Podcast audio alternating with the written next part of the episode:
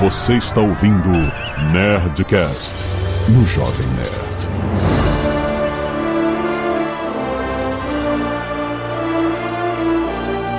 Landa, landa, landa, nerds! Aqui é Alexandre Antônio do Jovem Nerd, pizza de replicador no presta. Caraca, Alexandre, peraí, peraí, que eu não.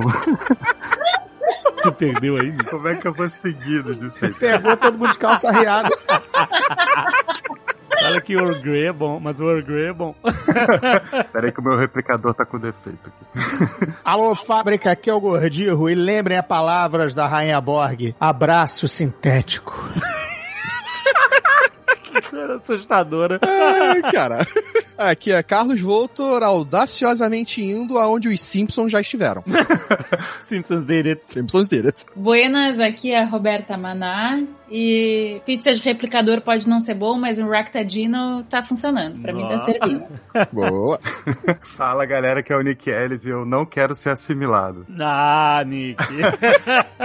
Muito bem, nerds! Olha, estamos aqui para falar de Star Trek. Eu tava com saudade de falar de Star Trek, gente. O Star Trek está com tudo, está vindo. Tem mais Star Trek vindo aí? É com o JJ? É isso? JJ vai voltar? Sim, Vai trazer todo mundo de volta? Meu Deus do céu! E tem um monte de séries de Star Trek. JJ vai voltar, mas não dirigindo, eu acho. Ah, tá. O que é a melhor posição do JJ.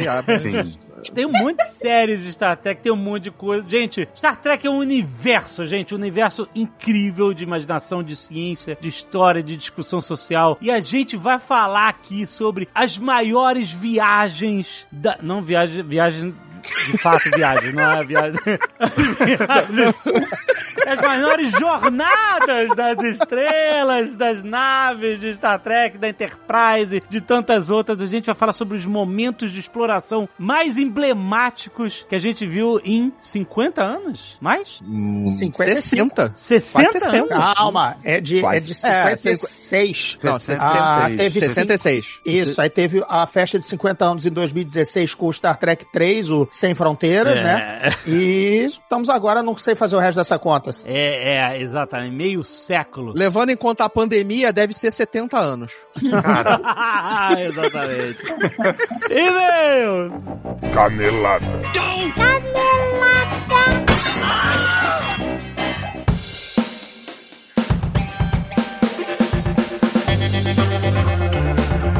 bem, Zagal, vamos para mais uma semana de e-mails encadenadas do Nerdcast. Vamos. Ah, hoje estamos falando de Star Trek, onde ninguém mais esteve, porque nossa querida Paramount Plus está trazendo toda a franquia de Star Trek para o streaming, Azagal. É isso Olha, esse track é pina. a biblioteca Star Trek já está disponível, incluindo lançamento da quarta temporada de Star Trek Discovery, tá chegando agora. Star Trek Prodigy animação, que vamos comentar nesse episódio. Muito maneiro. Cara, todos. É o catálogo, tô falando de catálogo Star Trek. Você vai ouvir esse Nerdcast, eu tenho certeza que você vai ficar com vontade. Se você é um Trek das antigas, você já sabe. Se você tá começando a conhecer Star Trek, a entender, porque, cara, a Paramount tá mantendo o Star Trek muito vivo com novas produções. Vem filme novo aí. Que caramba, olha, muita coisa legal de Star Trek tá acontecendo. Não é aquela parada de velho paia, sabe? qual É? Tem uma nova geração, tem animação de Star Trek aí, cara. E Paramount Plus tá de parabéns por trazer este universo maravilhoso de ficção científica criado por Gene Roddenberry pro seu catálogo. Olha só, gente, é só você entrar em paramountplus.com.br. É tipo plus, você escreve plus. Plus. paramountplus.com.br. Você tem sete dias grátis para experimentar. Por exemplo, ah, tem uma série que a gente falou agora, manda série Star Trek. Eu quero ir lá experimentar pra ver se é, se é isso que vocês estão falando. E tem sete dias grátis. Tem sete dias grátis pra maratonar a galáxia. com todas as naves, com todas as Enterprises, passar um fim de semana na Deep Space Nine, viajar pros confins da galáxia com a Voyager. Cara, tem muita coisa boa pra você ver Star Trek lá no paramountplus.com.br. Tem link aí no post. Vai lá! E eu quero falar da Nuvem Shop, Azaghal. Olha só, você que está começando a sua empresa, você que está empreendendo agora, você precisa de uma plataforma que vai te ajudar, que vai entender os desafios, que vai entender as suas dores, que vai dar suporte para você sentir capaz de colocar seus negócios no mundo. Estamos falando No da mundo Nu- online. No mundo online, sim. Estamos falando da Que é o mundo hoje em dia. Exato, é isso Se mesmo. você não tivesse um negócio no mundo online, desiste. E esse mundo online. Nem amolador de faca.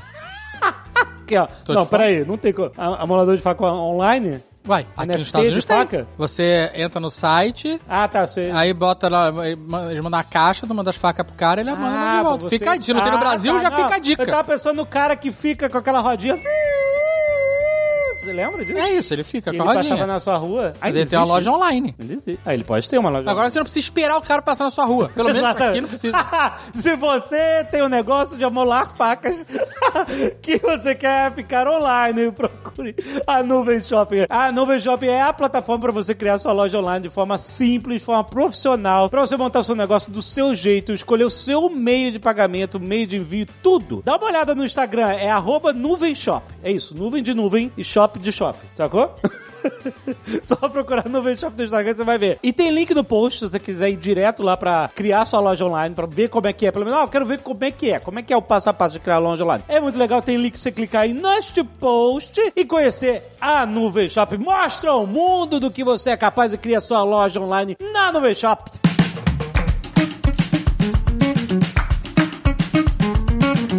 E se você não quiser ouvir os recados e e-mails do último Netcast, pode pular diretamente para 23 minutos e 53 fronteiras finais. Azagal, quero falar dos nossos netos que doam sangue toda semana e principalmente de pedido de doação urgente para Domingo Torres em Santos e São Paulo. As doações podem acontecer no Emo Núcleo ou na Santa Casa de Santos, gente. Quem puder, é sempre urgente. Domingos Torres, tem informações aí no post para você doar se você estiver em Santos, certo? Pedido de doação também para Ana Caroline Nascimento Vidotto, que está com câncer nos pulmões e necessita de doação de qualquer tipo sanguíneo, gente. É só chegar no IEL, que é o Instituto de Hematologia de Londrina, e informar o nome da paciente. Se você puder, gente, encarecidamente a gente pede aqui para você doar. Pessoal de Londrina, se você puder, vai lá. Antes da gente continuar com a lista dos nossos queridos doadores de sangue aqui no Cacete de Agulha, acho que vale reforçar também, com certeza todo mundo tá ciente do que tá acontecendo em Petrópolis.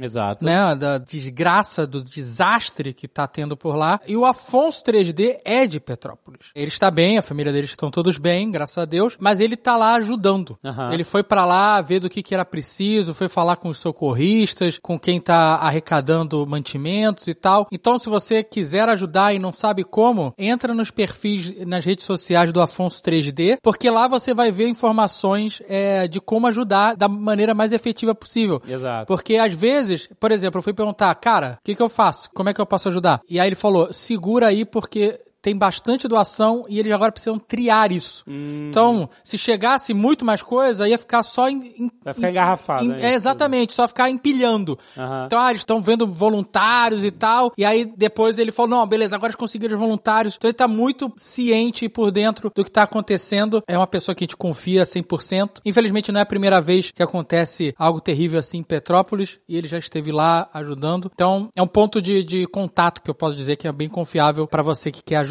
quer saber como dá para ajudar, né, nesse momento tão terrível aí. Tem link aí no post para os perfis do Afonso 3D. E muito obrigado, gente, já, já, adiantando quem puder ajudar da melhor forma possível. Valeu, galera. E quero agradecer aos netos que doaram sangue essa semana, como o Tiago Adriano Rodrigues, Riuri Gomes Fernandes, Renildo Leal Santos Júnior, Bárbara Fernandes Campos, Eterion Lunaire, Humberto de França Santos, Victor Hackbart e Guilherme Silveira. Muito, muito obrigado, galera. Arte dos fãs, olha aí, nós temos o Ozop pelo Gabriel Vitória. Me... Lembra que ele mandou umas artes? Eu falei, pô, você tinha que fazer o Ozob. Sim, ele, Ele fez, fez, ficou ficou muito animal, foda, cara. Ficou foda Gabriel, tô, Foda demais. tô arrepiado, cara. Ficou muito putz, grila. Você que usa o nosso app já está vendo a imagem. Caso você não use, entre lá no nosso site. Muito foda. Porque no Jovem Nerd, tanto site mobile quanto desktop, você vai poder ver todas as artes dos fãs, essas que a gente destaca Chewbacca e as demais. Nós temos também um time-lapse do Heraldo Ferreira. Ele pegou um frame de cada Nerd Office Não. e, e ficou muito maneiro, cara. Ele, de todos os Nerd Offices? Segundo ele, sim. Caraca, Tem maluco, bastante coisa, tem todos os Nerd cenários aí. Office, Meu Deus. É legal porque os primeiros, né, aquela fase das máscaras, né, É dos verdade, chapéus, sim. dos óculos. Depois a gente tava inchadaça. Caraca, dá pra ver gente engordando, Ah, brother. é muito maluco. É, e aí, depois, a gente dá uma a gente... afinada, aí muda os cenários. afinada. Bem legal, cara. Aí começa a dar uma engordada de novo. Valeu, cara. Muito valeu bom. pelo, pelo time-lapse. Muito Ficou bom. maneiríssimo. Nós temos aqui, ó, pôster Book of Boba Fett, de Thales Prestes. Ficou maneiríssimo. Já valeu Caraca. mais do que a série inteira. Muito maneiro. E o Emanuel Bezerra fez Boba Fett Rises, que é o Boba Fett saindo... Ah, maneirinho. E que é melhor, já tá melhor que toda a série. Também temos a arte do Felipe Andrade, um He-Man, ser ou não ser. Um Olha. He-Man meio Macbeth. Maneiríssimo. Ficou muito legal. temos a Sokatano, da Giovanna Gioia. Caraca, ficou foda, hein? Ela também fez o Mestre Luke, Master Luke. Olha. Pô, galera, tá inspirada. Valeu, Giovana. Já o Paulo Vieira fez The World Eater, o Devorador de Mundos, do Nerdcast RPG, o terceiro episódio. Olha! Com a Fênix aqui, caraca! Gano! Gano está voltado. Muito obrigado a todos aí que mandaram as artes dos fãs, as que foram destacadas aqui e as que não foram destacadas, mas que você pode conferir tanto no nosso app quanto no nosso site. Muito bom, obrigado, galera. Jéssica Proença, 18 anos, futura engenheira de controle e automação e Sith quando possível. Olá, inimigos do reinado do grande Fett. Adorei. Venho aqui discordar totalmente do Nerdcast sobre o livro de Boba Fett, que foi pra mim a melhor obra de audiovisual de Star Wars e olha que eu nunca fui fã do Boba Fett. Olha isso. A é. melhor obra, Olha, a vamos- melhor, a vamos ver. melhor, a melhor. Vamos ver a o melhor, argumento, vamos a ver. melhor, melhor. Mas a pessoa pode achar melhor. É isso. Vamos ver o argumento. Embora eu não tenha achado isso logo de cara. É a única que ela viu? Não, vamos ver. Depois de ouvir o episódio, eu mudei isso porque quero levantar a bandeira de amor a essa série, porque não entendi o ódio à mesma. Ver uma série do cotidiano, que não leva a nada, só mostra diplomacia, os problemas pequenos da galáxia, é só o que pode apagar o final do enredo Skywalker. Eu concordo, beleza? E é importante ressaltar que não aceito críticas ao grande Temoeira, mas ela, ela, ela gosta de Temoeira. Que também me deu medo nos dois primeiros episódios, porque algumas cenas eu não entendia se ele estava sofrendo ou rindo. que ator. Mas depois disso ele me conquistou com seu carisma, postura, grande atuação. Quando, por exemplo, ensinou os Tusken a pilotar. Já que não é digno de Oscar, não sei o que.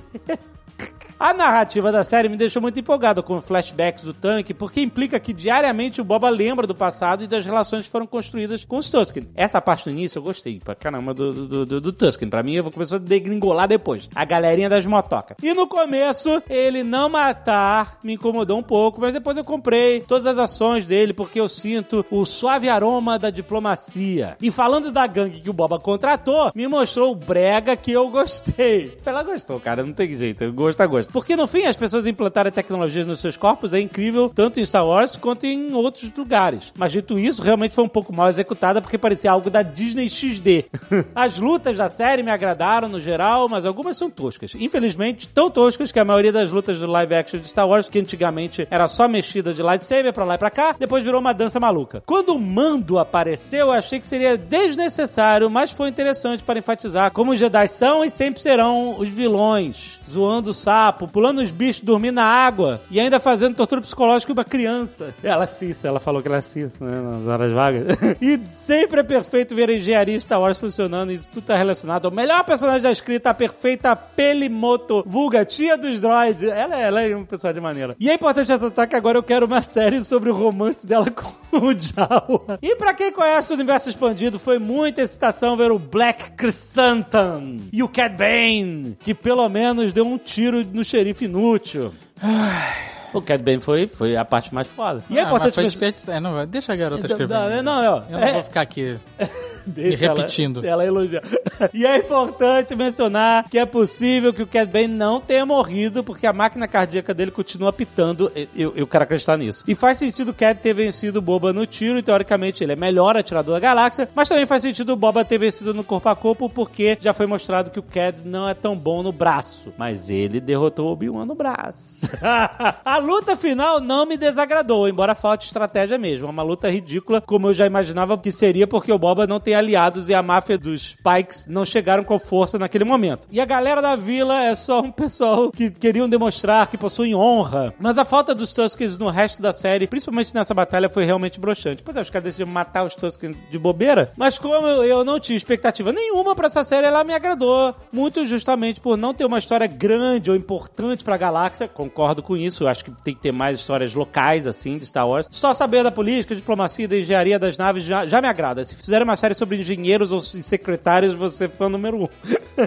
Mesmo concordando com pouquíssima coisa nesse episódio, eu reconheço que é uma série difícil do mainstream gostar. E agradeço se não tiver uma segunda temporada, porque não quero ver hate em cima do Boba e do Temuera. As cenas meio vergonhosas do Santan, o, o Wookie, né? Correndo, a pele no carro batendo nos droids, até o secretário do prefeito lendo os termos do Boba, me deixaram momentos de felicidade que nunca senti antes em Star Wars. E como sou da geração Z, não tenho apego aos filmes clássicos com aquele trio que não consigo simpatizar. As prequels, mesmo me introduzindo nesse universo, me irritam por erros técnicos e desperdícios de personagens. E as sequels, obviamente, são intragáveis. Essa série foi um alívio pra mim, com um personagem que me identifica e me mostra coisas em pequena escala. E pra terminar, duas verdades. Pelimoto é o melhor personagem de Star Wars dos últimos anos e a série do Obi-Wan vai ser um desastre. Caraca, what the fuck? Uh, rogou a praga.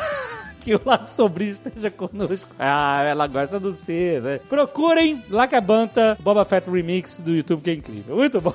É, fica aí a lição, né? O ditado, né? A lição, o ditado, né? Que Ah. gosto não se escute, se É, lamenta. Pedro Romero, 33 anos, São Paulo, SP. Como muitos, eu já estou esgotado de decepções provenientes de novas obras referentes a Aí, Star Wars. Já falou mais na, na, na música que o Azagal tá ouvindo. E acredito que a Disney não está sabendo como trabalhar a franquia, tentando transformar num grande universo interligado de super-heróis, assim como o da Marvel, o que mostra uma desconexão com a obra geral. Assim, é verdade, eles estão interligando as coisas, parece mesmo um, né, um caminho Marvel, mas. Mas assim, Tá desconectado com a interligar, obra eu geral? acho, eu acho ok interligar, entendeu? Eu acho que não é esse o problema. Uhum. O, o problema dessa série não é ter o Mandaloriano, não é ter o Luke, não é ter o Uhum. Baby Yoda, o Baby Yoda um pouco. É, é porque ele é ruim mesmo, entendeu? Não é só isso, é porque ele é ruim, porque, porque ninguém devia saber o que aconteceu com o Boba Fett. Porque Rogue One é ligado e é excelente. É, exato. E, e é também é uma história local. É, conta Né? um pedaço da história macro, mas não tem Jedi, não tem Mas é uma Skywalker. história que até é dispensável. Roubamos os planos da Estrela da É, Morte. você pode Fim. saber disso, é? exato. É, é. E aí você, o filme que diz, ah, Tanto que a gente passou aí 40 anos sem saber essa história. É, e aí quando a gente soube, ela foi legal. Exato. Mas quando a gente Porque ela soube- foi bem executada, né? Exatamente, quando a gente soube a história do Boba Fett, não foi legal. Mas ele continua aqui. Essa série poderia ter um plot bem similar e funcionaria se fosse dividida em duas temporadas. Nossa, isso aqui. De Desespero. esticar mais ainda? Pensem comigo. Primeiro, a redenção. Ele escapa do Sarlacc e é capturado ainda malvadão pelos Tusken. ah, E não bonzinho como mostrado na série. Certo. Aí todo o desenvolvimento acontece na primeira temporada. Demorou o episódio inteiro na tentativa de fuga. Aí deixa ele prisioneiro. Aí começa a conexão aos poucos com os Tusken. Acontece alguma coisa, ele vai lá ganhando confiança, etc, etc. Pô, mas você quer esticar mais ainda? Deu me livre. Não, você tá erradíssimo. Vem o treinamento. Então, já no final da temporada, Nossa. o assalto ao trem. Não, cara, isso é um terror. É uma morte que você tá sugerindo.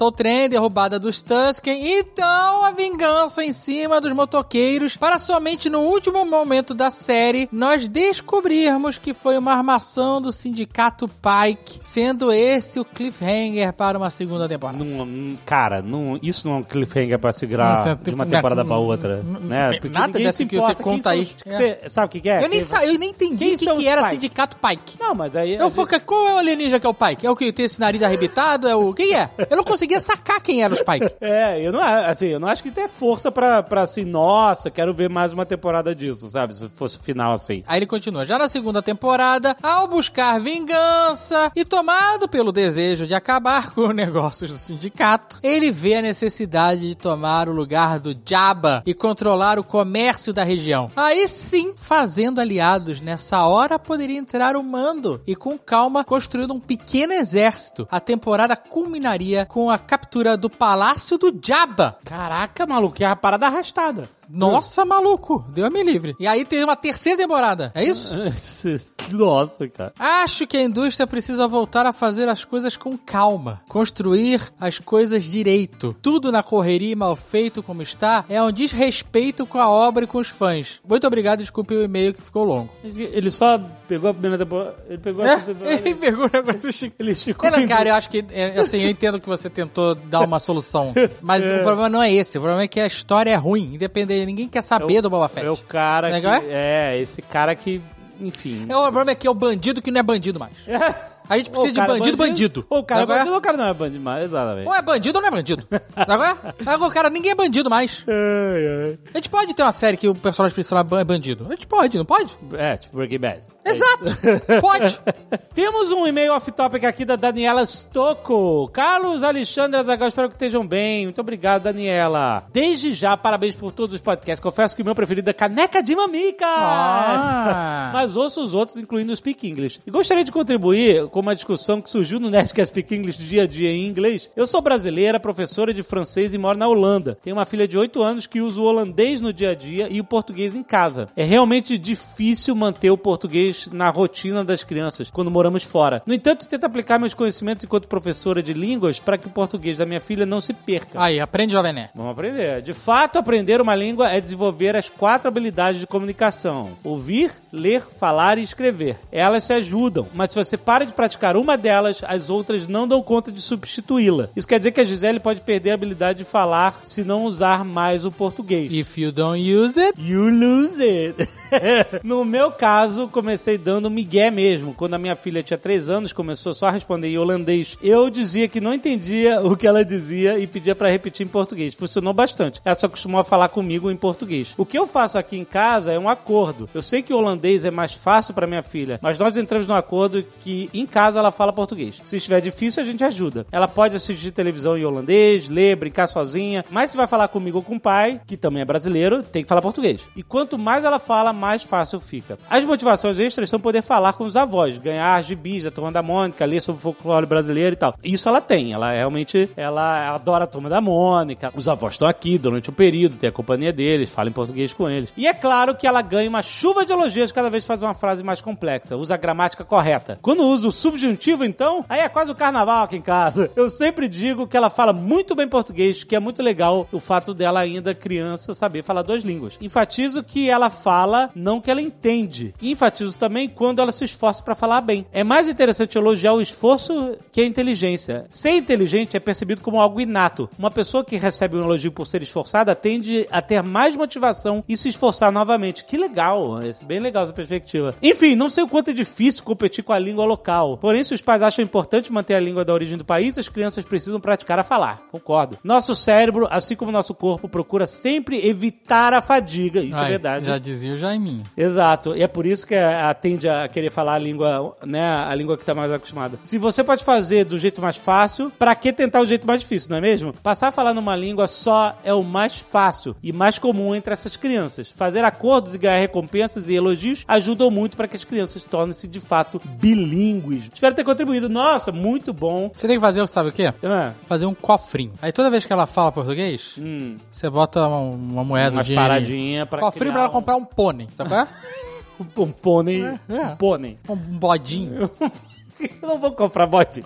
Eu Sei, mas acho tá, que seria legal ter recompensa, um bodinho. Já viu que tem uns mini bodinhos? É maneiro. Não, não. E aí, se ela fala inglês, você tira. Não, porra, não, mas Claro. Não, tem- não, é recompensa, não tem punição, brother. Tem que ter Não é recompensa, punição, é consequência.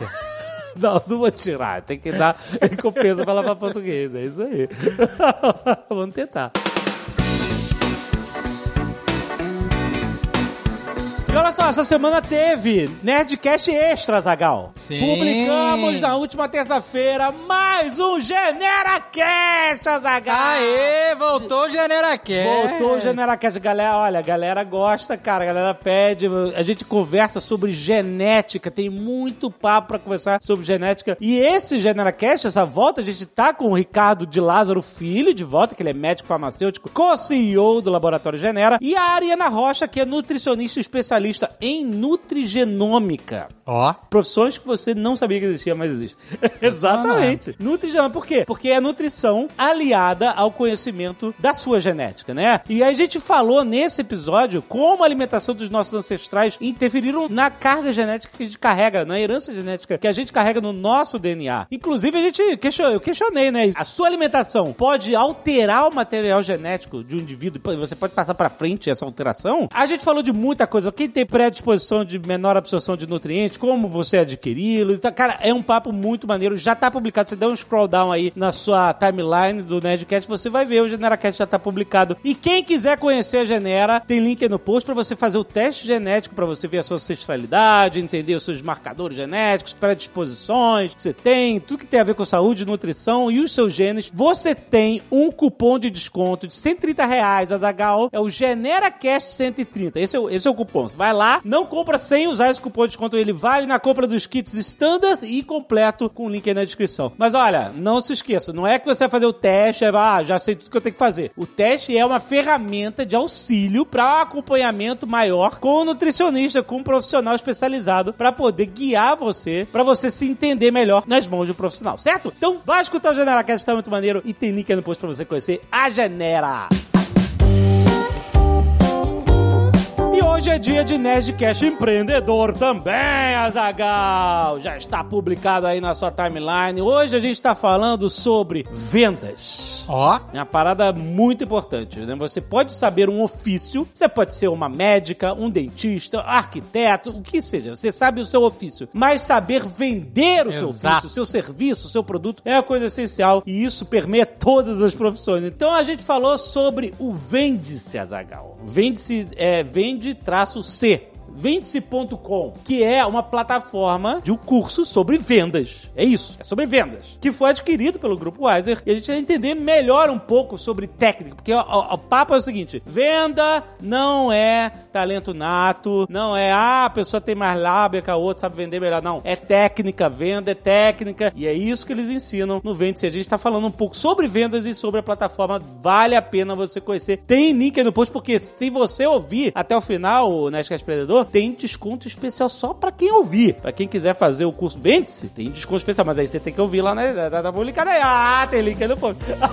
Corre lá que tá muito maneiro.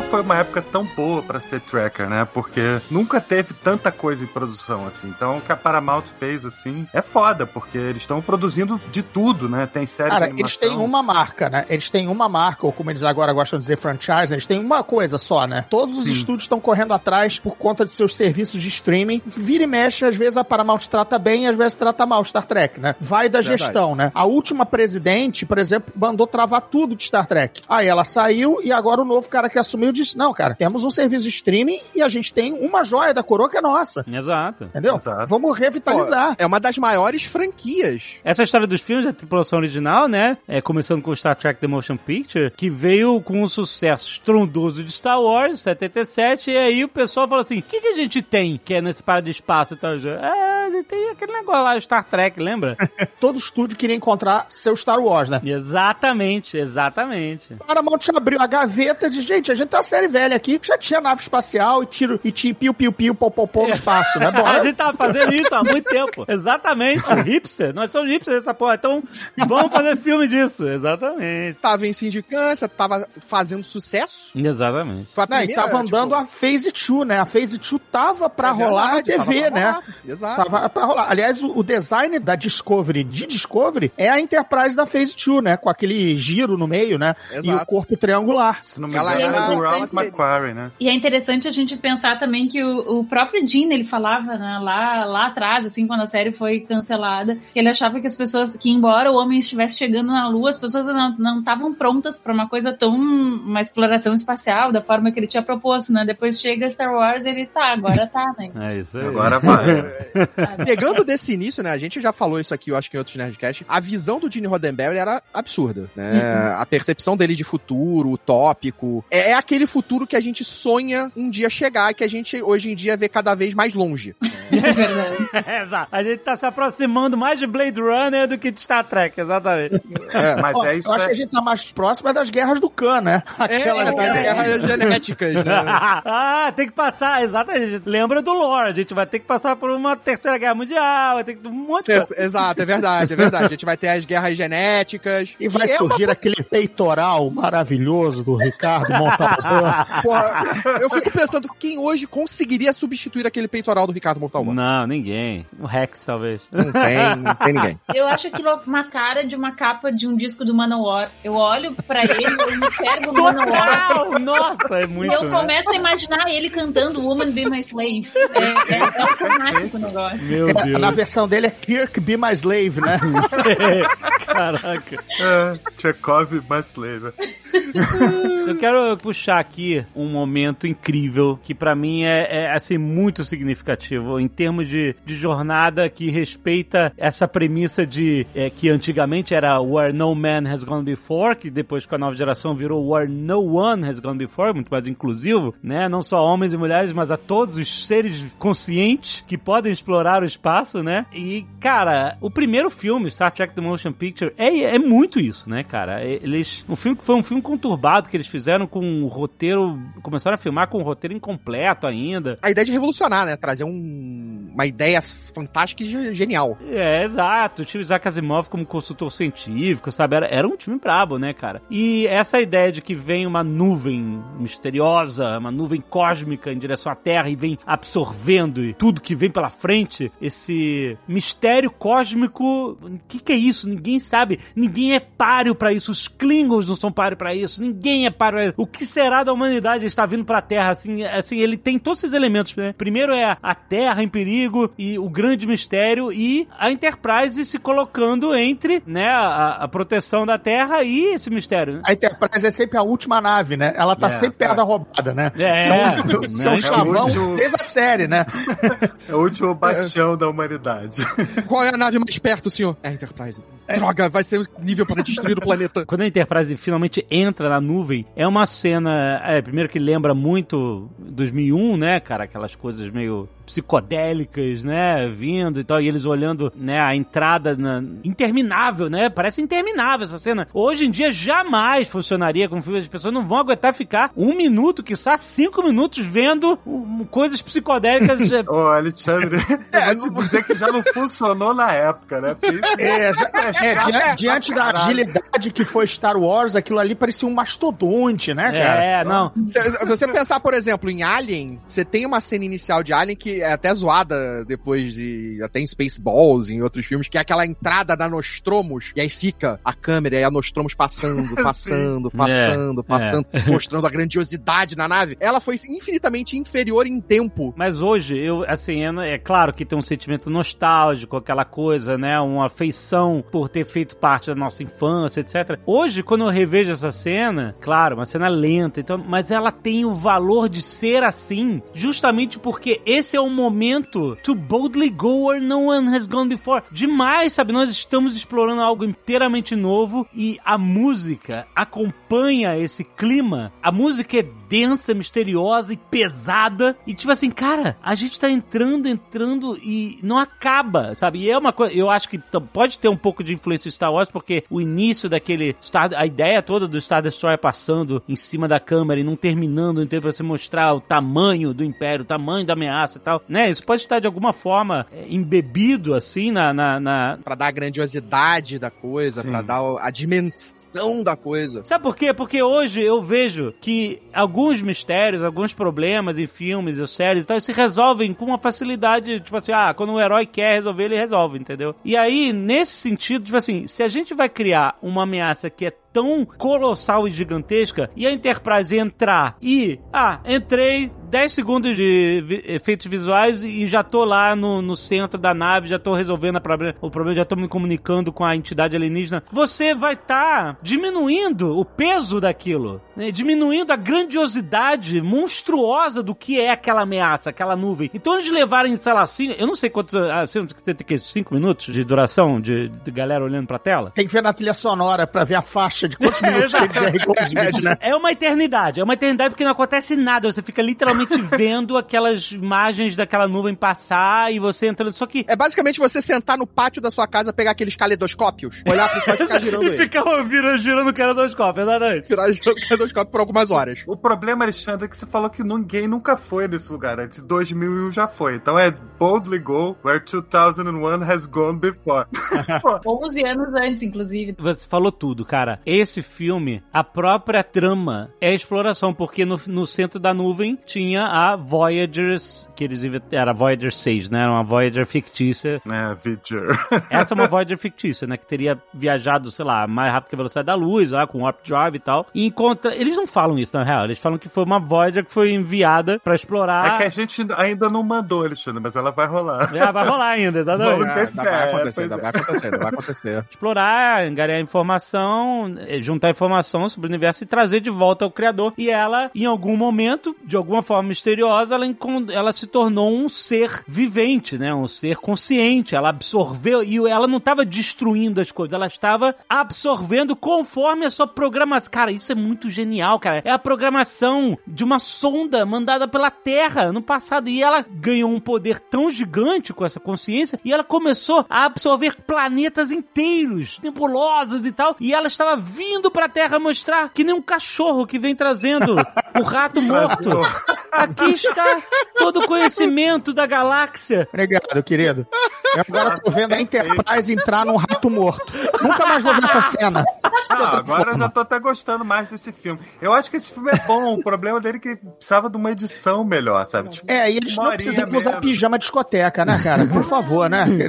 Não, então esse filme, se você for ver hoje, ele é um filme muito lento. Você tem que tomar isso como base. Tem que ter a paciência de, de saber que você tá em outra época, tá 40 anos atrás, mas você vai ver uma coisa boa, cara. Você vai ver um roteiro decente, um roteiro científico, sabe? Bem cuidado. É muito maneiro. Os personagens param para discutir as possibilidades do que fazer. Se a gente olhar os filmes do Exato. J.J. Abrams, eles estão correndo pelos corredores o tempo todo. Exato, exatamente. A câmera não ficar parada. Ah, não, não, vai ser de. Pô, gente, a gente adorava aquelas cenas do Kirk com o McCoy dentro do, dentro do consultório pra. Bônus, me diz aí, o que, que eu devo fazer? Não, os caras ficam correndo de um lado para outro da nave. Que capitão é esse que corre, gente? O que, que ele tem que resolver? Pô, quando você tá com patente alta, quem corre é o subalterno, amigo. Não é você. É o Lower Deck. É, é que, na verdade, o J.J. Abrams, ele queria colocar o Tom Cruise no papel do Capitão É, Aí ele falou, vai ter corrida, vai ter corrida. O Tom Cruise, ah, porra, acho que eu vou, mas não quis. Não tem como comparar. É outra. É outra pegada. É, aventu- é muito mais aventura do que... Ficção É, científica. E os Exato. melhores episódios de jornada, pelo menos, sei lá, na minha opinião, não, não todos, assim, mas é, se a gente for pensar em nova geração, é, Measure of a Man é um episódio inteiro de tribunal, sabe? Tem muitos episódios que, pelo menos, estão no meu top 10 de cada série que são de tribunal ou que são resolvidos numa, numa Reddit das pessoas discutindo. É, É. Falastrões, são episódios falastrões. Mas a gente gosta, porque a gente gosta dos personagens, a gente É, gosta é dos Star dilemas. Também. Mas Exato. é, Star Wars, o cara saca o blaster e resolve, sabe? Saca o sabre de luz e resolve. É a pegada de Star Wars. Star Trek a gente gosta de ver o diálogo, as pessoas raciocinando, o dilema ser vencido. Diplomacia, Né? Pois é. É, e, e a diplomacia, e o, lembra, a maior exploração de Star Trek é do espírito humano. é verdade. A grande exploração de Sim. Star Trek é o espírito humano, é, é a nossa ética e é a gente se colocando em contato com outras culturas, respeitando, absorvendo, né? E não batendo, né? A Star Trek atual, para ter ação, a cultura que Star Trek encontra, apanha. Mas antes a gente tinha isso, né? O, o descobrimento. E na Pale Moonlight, sabe, tem vários episódios que é isso, assim, é, é- é como a pessoa se sente. É, é tipo assim, eu acho muito massa esses episódios em que tu termina pensando o que, que eu teria feito nessa situação, qual teria É. sido a saída ética, e não tem uma resposta só, ou não Esse tem uma resposta. episódio, única, Roberto, é, é o meu favorito, assim, de todas as séries. Porque Qual? ele é muito... In the Pale Moonlight. Ah, é. Ele é muito Eu foda, porque chega naquele ponto que justamente você tem que decidir se realmente, entendeu? Você enganar os três cardassianos ali não vai ser melhor do que deixar todo mundo morrer, entendeu?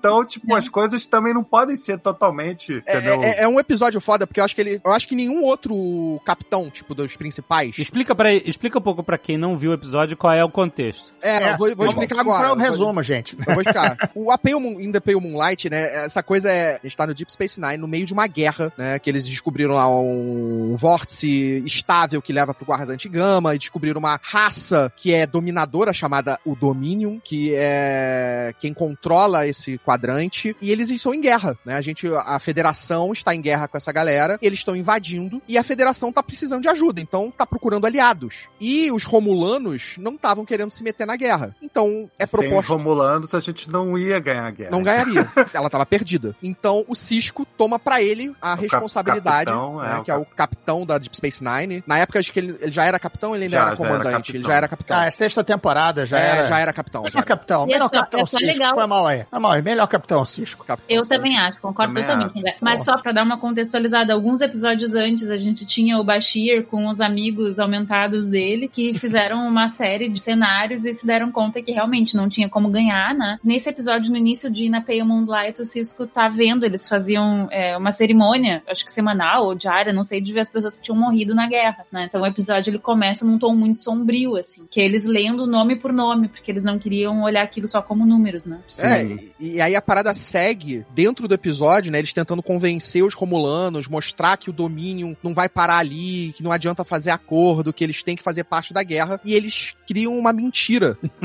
dentro do- dos romulanos, dizendo que o Senado romulano já tinha sido invadido pelo domínio. Eles já estavam É lá fe- dentro. Eles combinar, criam né? fake news do bem. É, criaram uma fake news dentro dos romulanos. Os romulanos passaram a sua existência espionando, fazendo também Fazendo fake news, terrorismo, a galáxia inteira. Pô, um troquinho, um biscoitinho de volta. Feiticeiro, é. Só pra vocês terem noção, cara, é, Romulanos tem muito uma ideia da União Soviética durante a Guerra Fria, né? Um, um estado Não, de... eles eram mais a China, porque eles eram o perigo, é o perigo desconhecido, né? Que nem a língua era É, conhecida. os- Os Klingons eram a União Soviética, né? E os Romulanos seria a China, né? Basicamente. Mas assim, era é um estado autoritário, um estado militarista, um estado de, de vigilância, né? Eles falam que né, o, o- o- as casas dos Romulanos não, não tem porta da frente, não era isso? Que você só tem que entrar pela porta de fundo. Então, que- eh, tinha uma parada. Isso, Tinha umas exato. paradas dessa. E que é parte da cultura deles, a espionagem, né? O estado de vigilância eterno é, é para a cultura romulana. E eles brincam com algumas coisas, que tem a época da Guerra Fria, né? Que a, a, a cerveja romulana, todo mundo adora, mas é proibida, porque os romulanos é aquele estado de Guerra Fria. Os charutos. É o charuto cubano, exatamente. Era o bloqueio, né? Você não podia negociar com ele. A KGB deles é o Tal Shiar, né? A, pro- a- a polícia política e de espionagem, né? Exato. E aí, por causa disso, eles têm uma frase, né, famosa, né, que eles usam nas séries que é Beware of Romulans bearing gifts. Cuidado com Romulanos trazendo presentes, né? Nunca confie no, no né? Você vai, vai se fuder. Isso é falado em alguns momentos da série clássica, eu acho que num dos filmes. Um dos dias que eu fui, tava levando a minha filha na escola, tinha um. A escola tinha preparado uns presentes pras famílias. Então, é, eu fui buscar, na verdade, fui buscar ela e aí a moça me deu. Minha professora, que, não era a professora dela, era uma outra. Era uma assistente lá, que eu não conhecia, nunca tinha me visto, ela veio entregar o, o, o saquinho de presentes que eles prepararam pra nossa família, né? Todas as famílias ganharam. Eu abri a janela, né? A Gisele entrou no carro e tal, minha filha. Eu abri a janela, que ela veio com o saquinho, abri a janela do carona, ela veio, ela falou assim: Beware of Romulan's Berry Gifts. Cara, ela- sério, ela não me conhecia. Ela não me conhecia, não sabia quem era, não sabia que eu era treca, que era fã, então ela simplesmente mandou essa. Eu fiquei tão maravilhado com aquilo que eu não consegui responder. Ela nunca soube que eu era mega fã, que eu captei, que eu adorei a referência dela. Eu simplesmente falei, thank you. cara, foi muito, ma- foi uma experiência muito única. Se você tivesse, tinha que ter tido a presença de espírito, levantava. Live long and prosper. É, eu não tive, eu fiquei muito, fui muito pego de surpresa, Foda, cara. Eu não tive preso espírito de falar nada, cara, só de rir e agradecer, cara, foi muito maneiro. Não, mas não é possível. Ela devia saber. Ela, ela devia conhecer tua filha. Não é possível. Não, não, não, não existe. Não sabe, cara, eu não, não, não conhece, porque eu moro nos Estados Unidos, ninguém sabe o que é Jovem Nerd aqui, sabe? Tipo, não Ah, sei lá, tua filha pode ter comentado alguma coisa. É. Cara, foi muito aleatório, cara, foi, e foi muito maneiro. Que é muito aleatório, cara. É muito aleatório. É muito aleatório. Ai, ai. Aí eu, eu queimei o saco. Ela avisou.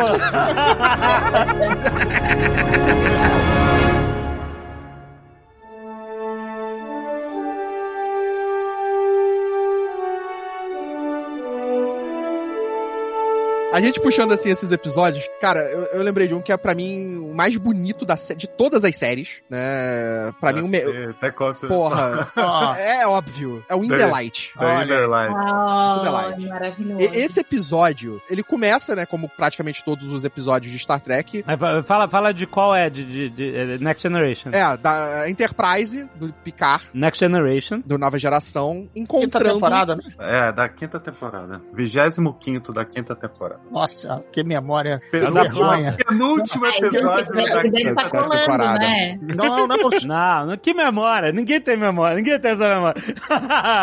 Eu vi esse episódio hoje, cara, e eu chorei pra caralho, porque esse episódio é foda, cara. O, o- a Enterprise encontra uma sonda, né? Uma probe. Ora. Uma, Ora, ora. né, Claro, que é- Esse Enterprise faz encontrar a sonda de vídeo. Exatamente. A sonda das baleias. basicamente o- o normal de todos os episódios de Jornada nas Estrelas em todas as séries, uma nave encontra uma sonda. Cara, eu no sou esse capitão, eu sou esse capitão, eu dizia, desvie, é, Leme, desvie, chega, não aguento Não, mais. chega de cara. Cara, mas então, todos os capitães fazem isso, por isso que só a Enterprise encontra. Exato. Ah, os caras falam assim: não, não, deixa pra Enterprise isso, não vou mexer, não. Eles que gostam de fazer essa parada. né? Porra, todo Tá no mundo faz isso. Frota, né? Tá no manual da frota. Ao ver uma sonda, desvie. A Enterprise vai interferir. Exatamente. Não, você não tem noção. Os capitães todos devem ter um, um grupo de zap entre eles. Eles falam assim, galera, ó, é, tem uma sonda rolando ali no setor tal, assim, todo mundo se afasta porque a Enterprise vai ser a nave mais perto e deixa eles resolverem esse rolê. Exatamente. Não, e excluindo sempre o capitão da Enterprise, né? Excluindo sempre o Maluco, a Enterprise tá sempre mais perto da merda porque a galera se manda, brother. Deixa essa porra pro Deixa lá que eles resolvem, eles resolvem, Não é porra. coincidência, cara. Não é isso. A gente fica achando que é coisa. Coloque a mão no coração. Se tivesse um grupo de Telegram dos capitães, vocês manteriam o Picard? O Picard é muito chato, cara. Pelo amor de Deus. Coitado do Picado, muito excluído, né, cara? Ah, O Cisco é o admin, tá? Porque qualquer coisa ele dá-lhe a porrada. E quem, quem postou o meme do bom dia, entendeu? Se o Cisco pode ir, o PK já tá fora de cara. É, exatamente. Nunca convidou, nunca convidou. E a Janeway sempre demora pra responder. Cara, não, Não, mas faltou- olha que eu, sabe o que, que eu acho? Eu acho que lá pelo final da série, quando chegou lá no final da sétima temporada, eles chegou naquele episódio Masks, e aí eles encontraram aquele negócio lá, aquele arquivo lá da, da civilização antiga, daí eles pensaram assim, tá, vamos, vamos, vamos voltar pra casa, entendeu? Você acha que aquela lá foi a última vez que eles resolveram dar uma investigada? Vocês lembram daquele episódio horroroso? Que um templo antigo Eu toma lembro dessa porra. Enterprise? Eu lembro dessa Eu porra. lembro. Mas Que esse que, episódio do... que a parada meio que possui o data. Isso, Exato. isso.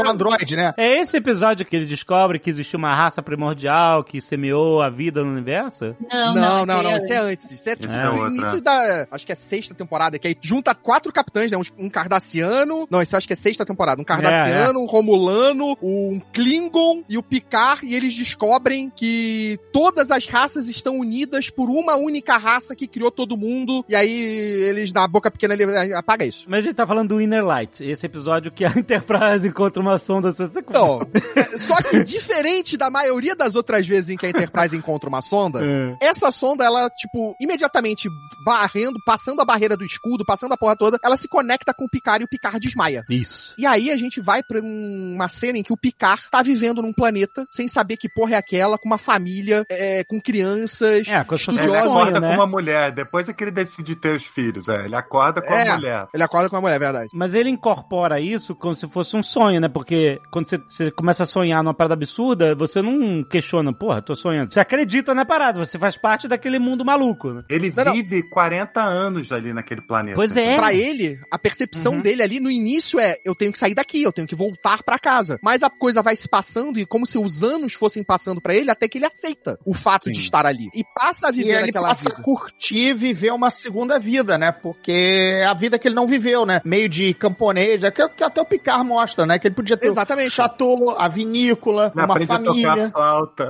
Porra, e é foda porque ele aprende a tocar essa flauta, né? Ele passa 40 anos ali, ele aprende a tocar a flauta. E isso volta em outros episódios depois, e até no Sim. filme volta, quando ele volta e toca essa musiquinha. Na série Picard, na primeira temporada, teve também essa musiquinha. Cara, é, é uma parada que foi um episódio tão foda e marcante, porque Nossa, ele é muito foda. cara. acorda nesse, na, da Enterprise de volta, tendo a lembrança daquela vida inteira, de uma família, de, de tudo que ele aprendeu e descobriu. E como ator, deu uma chance dele viver um outro personagem dentro do personagem, né? É. Foi isso que também foi premiado, ele foi concorrer a um monte de coisa. Por Ele conta disso, o ó. Hugo Award, eu acho. É, Isso é muito interessante porque, aliás, um conceito que a gente viu, por exemplo, o o Inception traz esse conceito, né, de você viver uma vida em alguns minutos, né, quando você ia lá pras camadas de sonho, então, tudo, a gente tá brincando que Simpsons did it, tudo Simpsons fez, tudo aí que pode, Star Trek did it, tu- as paradas Matrix, todos os negócios do mundo virtual, que ninguém sabe que tá no mundo vi- virtual e acha que tá no mundo real, já teve episódio de Next Generation sobre isso, muito tempo antes. Quando ele chega lá, ele dá um colar pra mulher dele, e esse colar, ele tem o formato da sonda. E aí, quando eles recuperam a sonda, dentro da sonda tá a flauta, que você falou que volta pra ele, né, cara? Então isso é muito legal, porque tem essa coisa dele, tipo, ele fala pra filha dele, né, enquanto ele tá lá naquele planeta, ele fala pra ela aproveitar o tempo, pra ela viver o momento que a gente tá vivendo, né? Porque, tipo, nunca É. mais você vai ter esse É, vamos explicar que essa presente. sonda era de uma geração. Uma Era são as memórias coletivas de uma Perfeito. raça que ia ser extinta por causa da explosão do seu sol e não tinha como fugir. Então eles quiseram se preservar e Sim. dizer: olha, quem nos encontrar vai nos conhecer. Não era uma maldade, era apenas quase que como você vê. Sabe aqueles álbum de retrato de alguém que você quer mostrar para um amigo? Era Entendeu? pra, pra contarem a história deles, né? Pra manterem a, a- a Tipo tradição um deles. viva. documentário. E aí você Isso. descobre que aquela sonda foi lançada justamente mil anos antes e aquela civilização não existe mais, cara. É, e aí a foda, cabeça cara. explode, né, cara? é tudo muito filosófico, né? Porque é uma memória vívida, e interativa, né? De uma civilização que já não existe mais. E ela puxa o cara e ele, ele vive uma vida em alguns minutos, né? Ele vive 40 anos lá em alguns minutos. E, e, tipo assim, é a forma mais intensa, mais efetiva de você conhecer uma cultura. Ele sai de lá como parte daquela cultura, entendeu? Exato. Exato. Ele é, exato. um, ele é um, um nativo daquela cultura. E aí, quando ele volta a ser ele mesmo, você imagina que loucura você.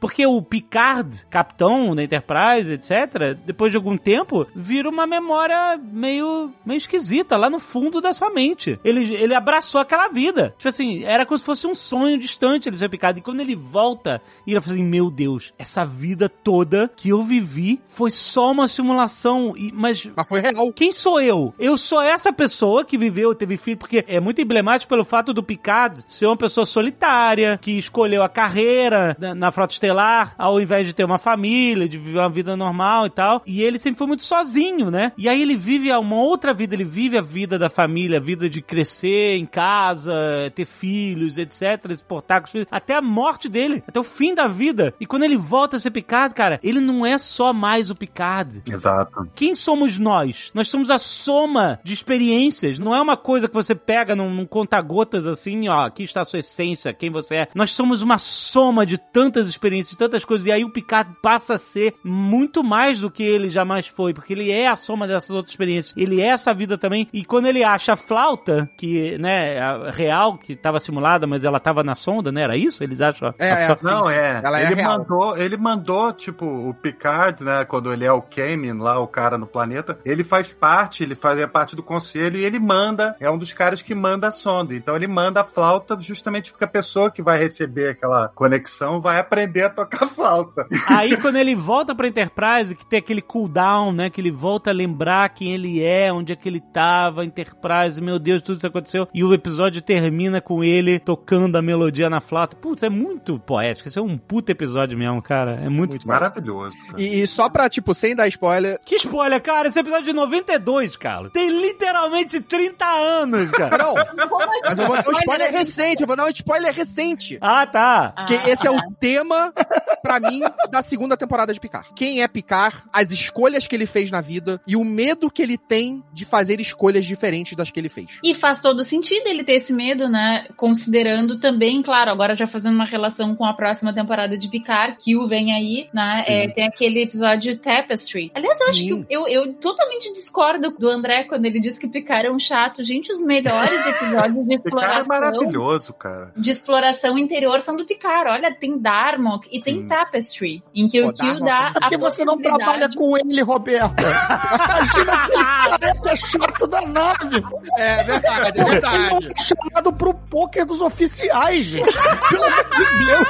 O André, é não gosta porque, o André não gosta porque ele é do Lower Decks. entendeu? Gordinho, é que eu acho que o meu problema é que eu acho que se eu fosse capitão, eu ia ser tipo Picard, sabe? Eu ia ser aquela capitã Não, que eu também, eu, também eu, sou, assim, eu, sou, eu sou o certinho mandão, entendeu? Então não ia dar certo, mas eu ia ficar sozinho. O quê? É, Eu ser colega do seu grupo de WhatsApp, beleza, de capitães chatos, só eu e você, na frota e o Picard.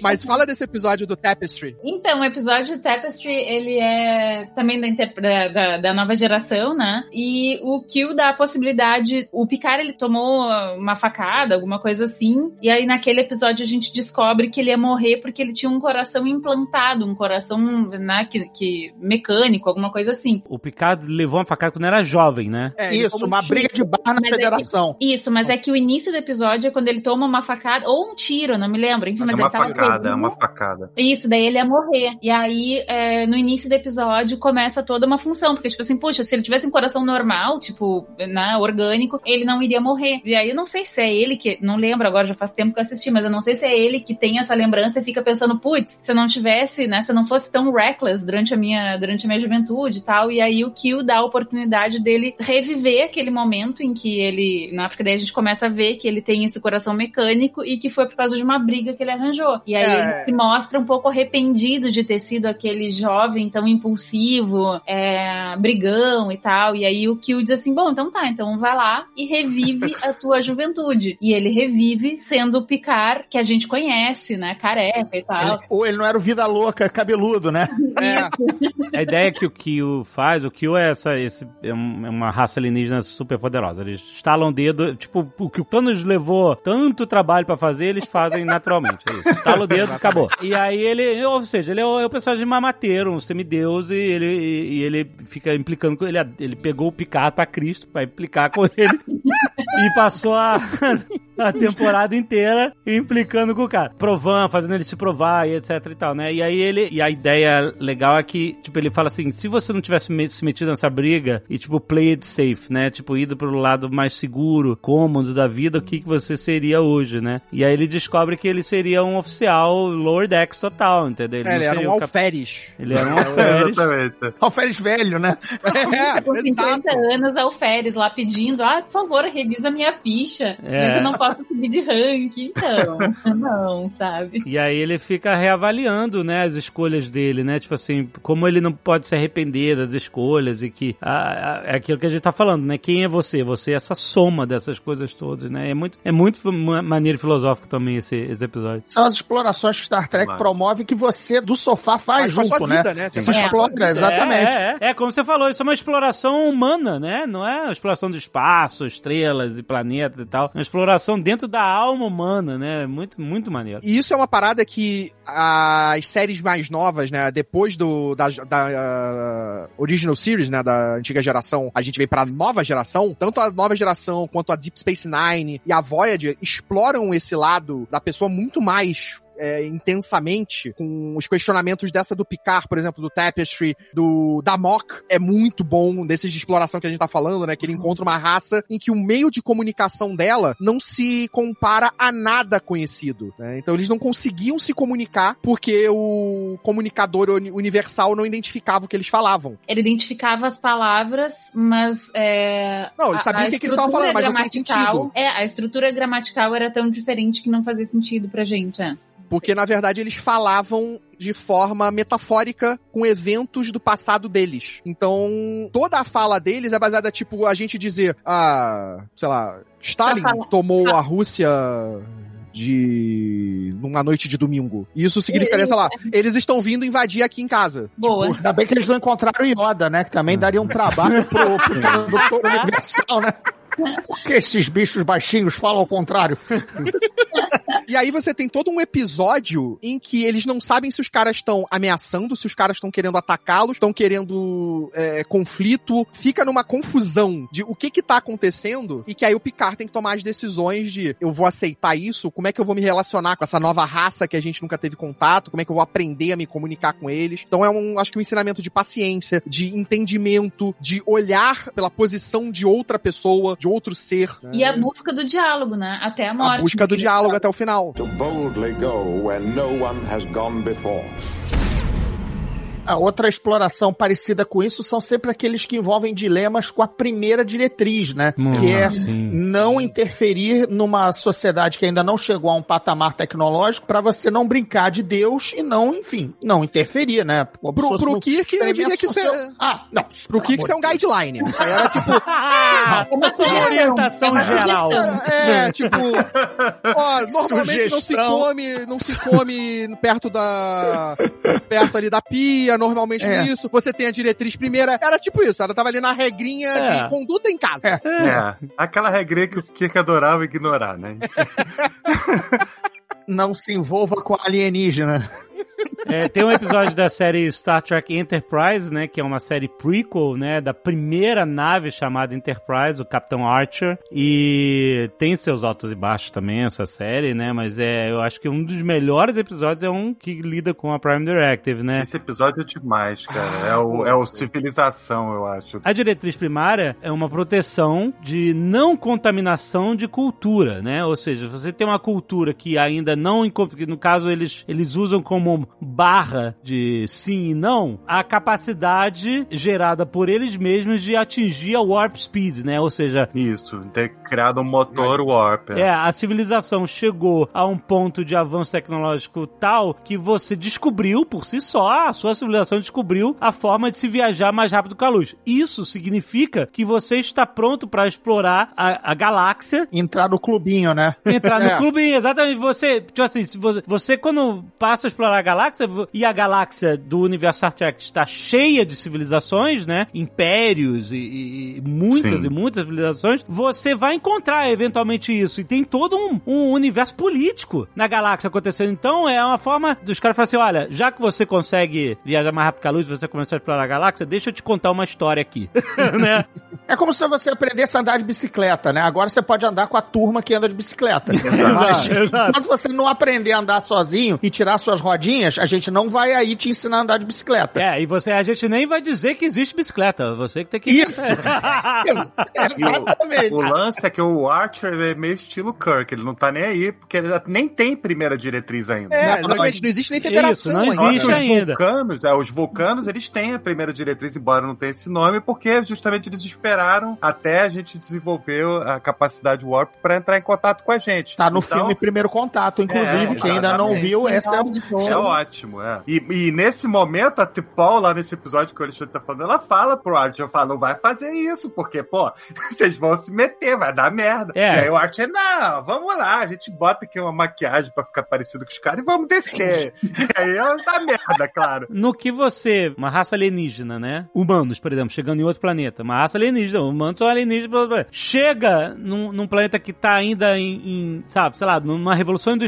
Você contaminou pra sempre essa cultura. Acelerou demais, né? Exatamente. Eu não quero sair de Enterprise, porque pra mim Enterprise é, tipo assim, a série mais exploração total. Mas Voyager tem um episódio que é Blink of an Eye, que é Isso.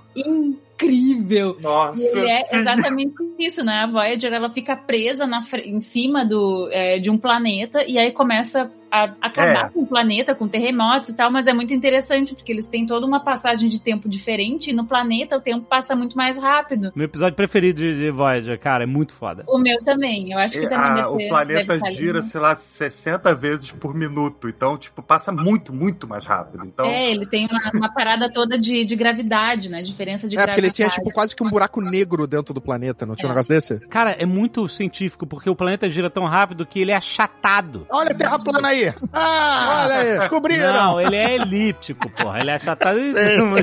não, cara. Quando a Voyager fica em órbita, ela fica presa em órbita. né, mas ela fica numa órbita, como a Roberta falou, ela fica numa órbita geossin... Geossincrônica. geossincrônica, exatamente, obrigado. E ela fica parada no mesmo. Pra quem tá dentro do planeta, ela tá no mesmo ponto, sempre. Não tá em- ela não fica se movendo, ela é como se fosse uma estrela. Elas vêm como uma estrela brilhante no céu, que tá lá. E a presença, eles inventaram que a presença da Voyager cria, né, esses terremotos. Explica mais, Roberto. Mas o pior é que é verdade, né? É a presença da Voyager mesmo que bagunçou super ali. E é interessante porque, assim, a gente vai vendo, é, da perspectiva da Voyager, eles enxergam a passagem de várias gerações. Então, quando a Voyager apareceu, começaram os tremores no planeta. Então, aquela estrela pra eles virou sinônimo dos tremores e tal, né? Então, eles, eles começam com aquela coisa de crença na Voyager, é uma, uma crença não na Voyager, né? Naquela estrela. E aí eles fazem oferendas pra parar de tremer, aquela coisa toda. E aí, à medida que vai, vai evoluindo lá pelas tantas, daqui a pouco já estão tomando torpedo nuclear e tal. E aí começa toda uma, uma que eles história. não gostam da gente lá embaixo, capitão. Não, eles- Paris, né? Não, é muito maneiro, porque pra quem tá na Voyager, o tempo lá tá passando muito mais rápido. Tipo uma parada meio, meio é, interestelar, sabe? Olha aí, Simpsons, Star Trek dele, sabe? Então, Exatamente. eles vêm...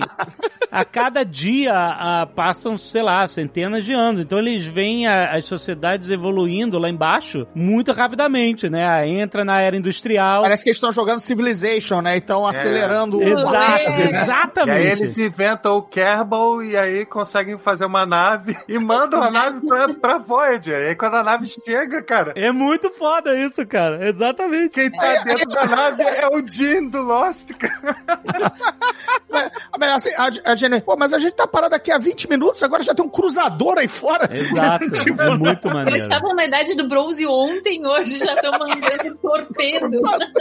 Eles usam, né, esse astronauta pra ajudar a Voyager a saber como é que eles vão sair dali, né, Pra poder continuar a missão, pra voltar pra Terra. E esse eu cara, ele sabe sentindo- que cada minuto que ele passa ali, tipo, tá, todo mundo tá aí ficando velho Morrendo. no planeta. É, tipo, ele vai perder todo mundo da- do planeta dele, né? É, Interestelar, mais uma vez, Interestelar, tá lá, Star Trek fez É. E é uma coisa, tipo, parece aquela letra da música 39 do Queen, não sei se vocês conhecem. E parece também o Planeta dos Macacos, que é aquilo, o cara fez a viagem que não tem volta, né, cara? tem é uma volta. coisa totalmente altruísta. Eu sinto falta disso nas séries de Star Trek que agora toma a maioria trabalha em arcos grandes narrativos. Isso. Tem pouco dessas coisinhas que às vezes são É gemas de uma história É. curta de é um, é um conto de ficção científica isso. Sim, sim. É um conto curto. E É. Star Trek vem de ótimos episódios, assim, de 45 minutos, que te alimentam com imaginação e tudo mais, mas não necessariamente são, olha, agora é o grande mal da galáxia que vai durar em, a, a, se- 22 episódios, sabe? Pode Aham. voltar a Deep Space Nine, por isso que foi Deep Space Nine que Pode, praticamente pode. inventou a É, narrativa. mas, é pois difer- mas agora a gente vai ter a série do Capitão. Strange Capitão New Worlds. é. É, Aí, isso, World, New Worlds. Que a princípio vai trazer isso de volta, né? Já É. foi falado que vai ser um É. episódio, É. cada Essa episódio vai série, ser uma ela história diferente, né? Uma exploração mesmo. Essa É. série, na essência, ela é sobre exploração, porque ela é a Five Year Mission que a gente nunca viu. To boldly go where no one has gone before.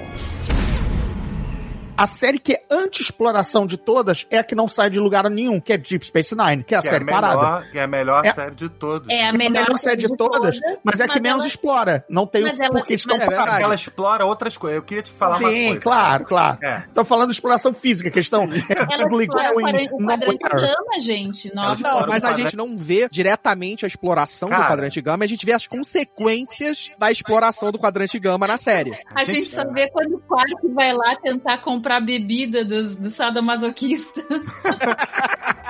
É, o. Space Nine é um posto do Detran, gente. Só chega problema naquela fronteira. É, entendeu? basicamente. Só chega carro quebrado. Cara, ele é a fronteira Brasil-Paraguai. Basicamente, ele é um posto de fronteira entre Brasil e Paraguai. Então, mas o- é uma série bem mais política, né? Porque ela lida com as relações políticas entre uh, os cardassianos e, e os domínios. Tem a guerra com o Dominion. Não, ela tem. O Dominion, E- e- cara, talvez seja o maior vilão de todos os tempos, de qualquer série de, de ficção, porque é tipo, cara, é- você não sabe quem criou, são umas raças geneticamente criadas pra serem os guerreiros perfeitos, os cientistas. É, uma- é muito sinistro o Dominion, cara. O Deep É. Space Nine ele vai muito longe. Em Deep Space Nine, a estação tem uma cogerência, né? Então é meia federação, meia frota e meia os civis bajorianos, ou os Exato. militares bajoranos, né? Foi a primeira série que eles rasgaram a Bíblia do Roddenberry. de Não deve haver discussão entre a tripulação. Isso era uma Bíblia sagrada, né? Que, olha, a tripulação vai sempre trabalhar junto, não vai ter intrigas internas. Claro, vai, o Kirk vai ser tomado por uma alienígena, episódio sim, episódio não, mas é um fato fora, né? É. Exato. É um fato fora. O cérebro do McCoy vai ser tomado por vírus, ah, beleza. Mas não é. Não, intrinsecamente o eles não vai ter um desejo sexual e querer matar todo Isso. mundo. Vai estar no cio, tudo bem. Mas Deep Space Nine, como rasgou isso, já mostra, olha, metade é federação, a outra metade não, e cada um não se entende. É, E isso a outra legal. metade Isso ainda- religiosa, né? Que também tava lá, não Isso. falar de religião. Isso era uma Isso. parada que era tão foda no Deep Space Nine que você tinha a premissa, né, dessa estação que não era da Federação, era uma estação cardassiana, né? Então a Tomada, né? Pois é. que foi, tipo, o Bajor era um planeta dominado por Cardassia, que num acordo com a Federação libera aquele planeta, e aí a Federação toma aquela estação pra controlar junto com os Barosiorianos um warp, um... Tudo bem que não Buraco era no de- início, né? É o... muito bom isso, cara. Um buraco de minhoca. É, o buraco de minhoca. Um buraco de minhoca estável, né? Porque os buracos de minhoca são, né? Assim, a Star Trek se passa na galáxia, só que nem toda a galáxia é explorada. Todos esses impérios, então, eles estão num setor da galáxia, né? E aí a- os buracos de minhoca seriam essas, né, essas, essas pontes, né? Pra você ir pra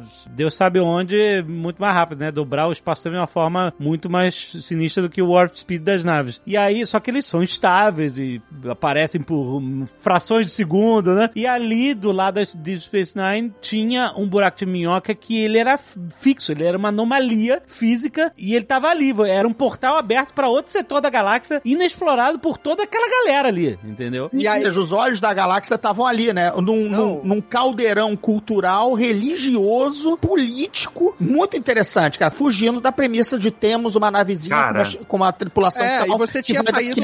Você tinha Depois- saído da guerra com Cardassia. Não, e ao mesmo tempo, esse caldeirão político que você descreve que está em volta da Deep Space Nine, com a dominação dos cardassianos sobre Bajor, a libertação, toda essa gestão, né? Trelelê. Exatamente, toda essa gestão compartilhada entre eles, todas essas tensões políticas, você ainda tem esses caras à beira de uma nova fronteira de exploração, onde a gente, cara, a gente não sabe o que tem ali do outro lado. Pode Exato. ser perigoso. e era, né? Mas, é, É, É, bastante. Mas, senão não haveria drama, né?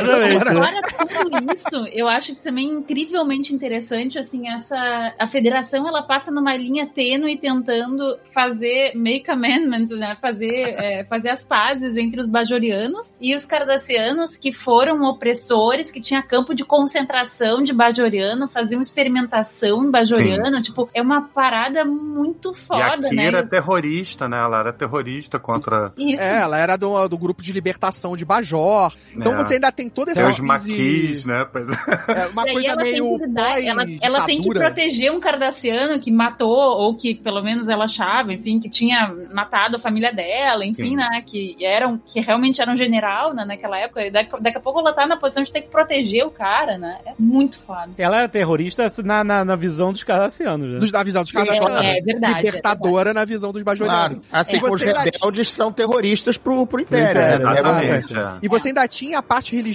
porque eh, se descobre, né, nesse primeiro, no início do Deep Space Nine, Ah, que o wormhole, né, ele é estável porque uma civilização antiga, Uhum. né, seres antigos controlavam Sim, os ele, profetas. né, os profetas, que eram as entidades religiosas maiores de Bajor. Que falam com o Cisco quando ele entra pela primeira vez, né? Porque E- e todo fazem- capitão sempre entra em contato com a sonda, entre aspas, que quer que seja sonda, né? Exatamente. Não, e aí você ainda rola um conflito ali que o Cisco se torna uma figura religiosa pros bajorianos. Sem jamais ter é, sido de nenhuma religião e sem crer naquela religião. É, não era a Uhum. onda dele, de forma Exato, alguma. Ele queria só isso. fazer o trabalho dele lá na estação. É, E, e aí ele se torna o emissário, que era uma figura tipo um profeta daqueles seres sinistros que os religiosos de Bajor acreditavam. E isso vai gerar vários conflitos internos também muito fodas. Olha, É. outro Cisco tem uma casca grossa pra aguentar esses dilemas Nossa, todos que eu vou te Porra. contar, amigo. Cara, tem uma- um episódio, que depois que eles ganham a Defiant, aí, tipo, a série vira bem mais exploratória. tem um episódio que eles vão pro planeta e vão parar 200 anos antes, acho que é Children of Time. Ah. Ah, Tempo. sim, sim, sim. Esse episódio é muito E foda. aí, é, e aí, tipo, eles não tem como voltar. Então eles ficam lá e estabelecem uma colônia. E tem, tipo, oito. Passam 200 anos e tem 8 mil descendentes lá dessa colônia. Quando, quando a. a- Que voltou no quando a tempo. gente tá no pre- é, quando a gente tá no presente e eles estão chegando lá, tem 8 mil pessoas naquele planeta, que são os descendentes deles, né? Aquela coisa bem. Não. Eles encontram a galera que é descendente deles antes deles voltarem no tempo. Exato, exato. E aí, tipo, o que acontece, cara? Eu posso contar spoiler, né? Porque é muito antigo. Mas é que como a Kira morre, tipo, quando. Logo depois que eles chegam lá no planeta, 200 anos atrás, o Odo resolve acabar com aquela porra toda, entendeu?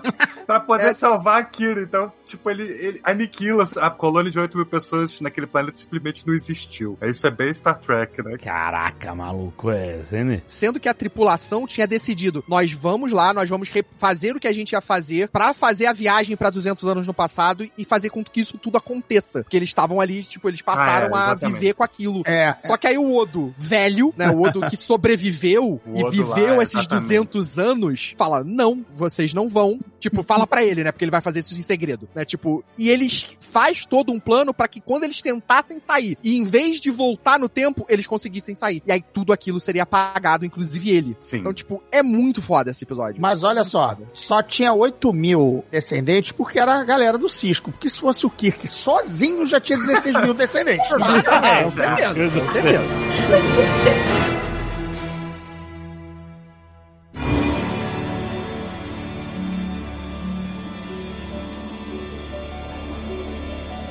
Cara, quantas lembranças, quantas séries, quanto episódio bom, cara. Muita É. coisa. ponta a ponta. Isso é uma parada tão foda, porque a gente teve a, a série original, que, porra, clássico pra caramba, tem vários episódios muito fodas. Aí teve aquela, a, teve a animação, né, que veio ali reprisando alguns episódios. legais também, Tem né? episódios legais. E quando entrou, porra, nova geração, a primeira temporada, ela, ela é aquela temporada mais complexazinha, mais dificilzinha, com muito problema interno lá da produção. Segunda também, a terceira também. Isso, também. É Mas- legal já. isso é o Voltor não querendo dizer uma bosta.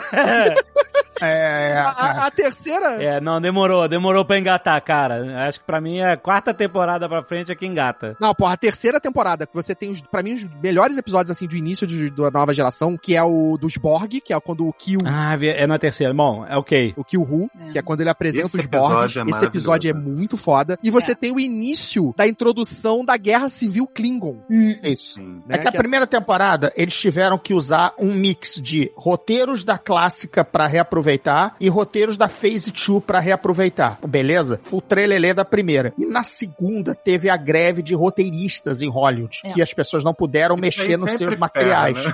Ferrou Não. Lost, isso sempre Ferrou. tudo. E essas duas temporadas sofreram muito. A primeira, porque eles ainda estavam tentando ganhar uma personalidade usando roteiros requentados de outra tripulação e outras eras, né? E a segunda com a greve dos roteiristas. Ou seja, só A na terceira, que engrenou. A terceira você tem na altos primeira, episódios. na- eu acho que nas primeiras temporadas também elas sofreram um pouco porque ainda tava o Dean muito presente. Sim. isso. Remexendo em roteiro, né? Tipo, tanto que Pode tem umas ser. tretas, assim, tem aquele Chaos on the Bridge. E aí os caras falam das tretas absurdas, assim, de de repente os roteiristas chegarem e aí tava lá aquele um pau mandado do Dean remexendo no roteiro. É, O exatamente. bagunça. problema é aquilo, né? O Gene, ele era muito, tipo, certinho. Ele não queria, tipo, Deep Space Nine. Tem mais coisas que acontecem ali na, Ah, sexta, ele ia na sétima temporada, ali É. na última temporada, que ele, ele ia pirar, cara. E, o, o Roberto, tem um probleminha na primeira temporada que pouca gente fala. Eu fui apontado até por uns podcasts gringos que eu ouço falando de Star Trek, contando segredos e tal. Seguinte, naquela época, a TV, a TV regular, né, dos canais abertos, Ah, só pra Tava a época tomado- era 1987. Exato. Tava tomado pela onda de participações especiais. Todo episódio tinha um ator ou alguma coisa que aparecia nas outras séries. Isso contaminou a primeira temporada. A maioria dos episódios da primeira temporada tem um guest star Sim. empurrado pela gerência do estúdio, ou pela mentalidade da época de fazer séries, e geralmente a história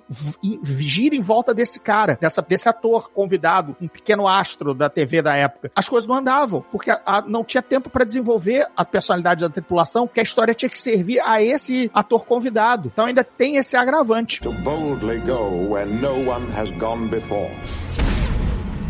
Eu queria falar um pouco das séries mais novas. Por exemplo, de Discovery. Eu queria te perguntar se eu posso fazer spoiler do final da segunda temporada de De Discovery. Discovery? Ah, a gente já tá na quarta? Pois é, acho que pode, pode, pode. Ó, eu só tenho uma ressalva de Discovery que é o seguinte: quando eu vi a parada surgir, eu vi só a primeira temporada, tem que ver as outras. Eu falei, caralho, isso vai ser foda, Star Trek é, série moderna aqui do caralho e tal. E a Discovery era uma nave de ciência, né? Eu falei, puta, foda. Segundo episódio, alguma coisa assim, o cara fala, o capitão, agora essa nave de guerra. Oh, não, cara! Não, cara! Aquele capitão, ele é todo errado, e depois você É. entende por quê. Pois é. Porra, Mas o, o Lorca é fantástico, cara. O Lorca é fantástico, porque o ator é fantástico. né? Exato. ele é Exato, bom, o ator ele muito é bom. Porra. O negócio foi que a premissa da série começou com essa outra pegada, né? Ele saiu ali da coisa, é, nós somos da federação, nós somos bonitinhos, nós gostamos de todo mundo, nós tentamos ser amigos de todos pra, olha, eu agora quero dar porrada, eu quero matar Klingons, eu quero ver guerra. Porque a gente tinha que ter um, eu, eu entendi um pouco, né? Tem a coisa que eles explicam depois do Mirror Universe, mas cara, se você pensar pré-Kirk, a federação tava em guerra, né? Sim, Existia sim, sim. essa federação é, militar em que o Kirk era o, o- o expoente do militarismo bélico da federação, porque os Klingons tinham medo dele. É, só pra entender a timeline, aquela Star Trek Enterprise, que era a primeira Enterprise, era bem, bem antes do Kirk, tipo 100 anos antes do Kirk. 100 anos antes do Kirk. É. É, e essa Star Trek Discovery é um pouco antes do Kirk. 15 a 20 anos antes do Kirk, né? Até, até menos, eu acho. Até Acho que é menos, hein? Bota 10 anos antes do Kirk. E não é a Enterprise, é uma nave chamada Discovery, outra nave, né, que vai ter, eles vão ganhar a habilidade de fazer um warp speed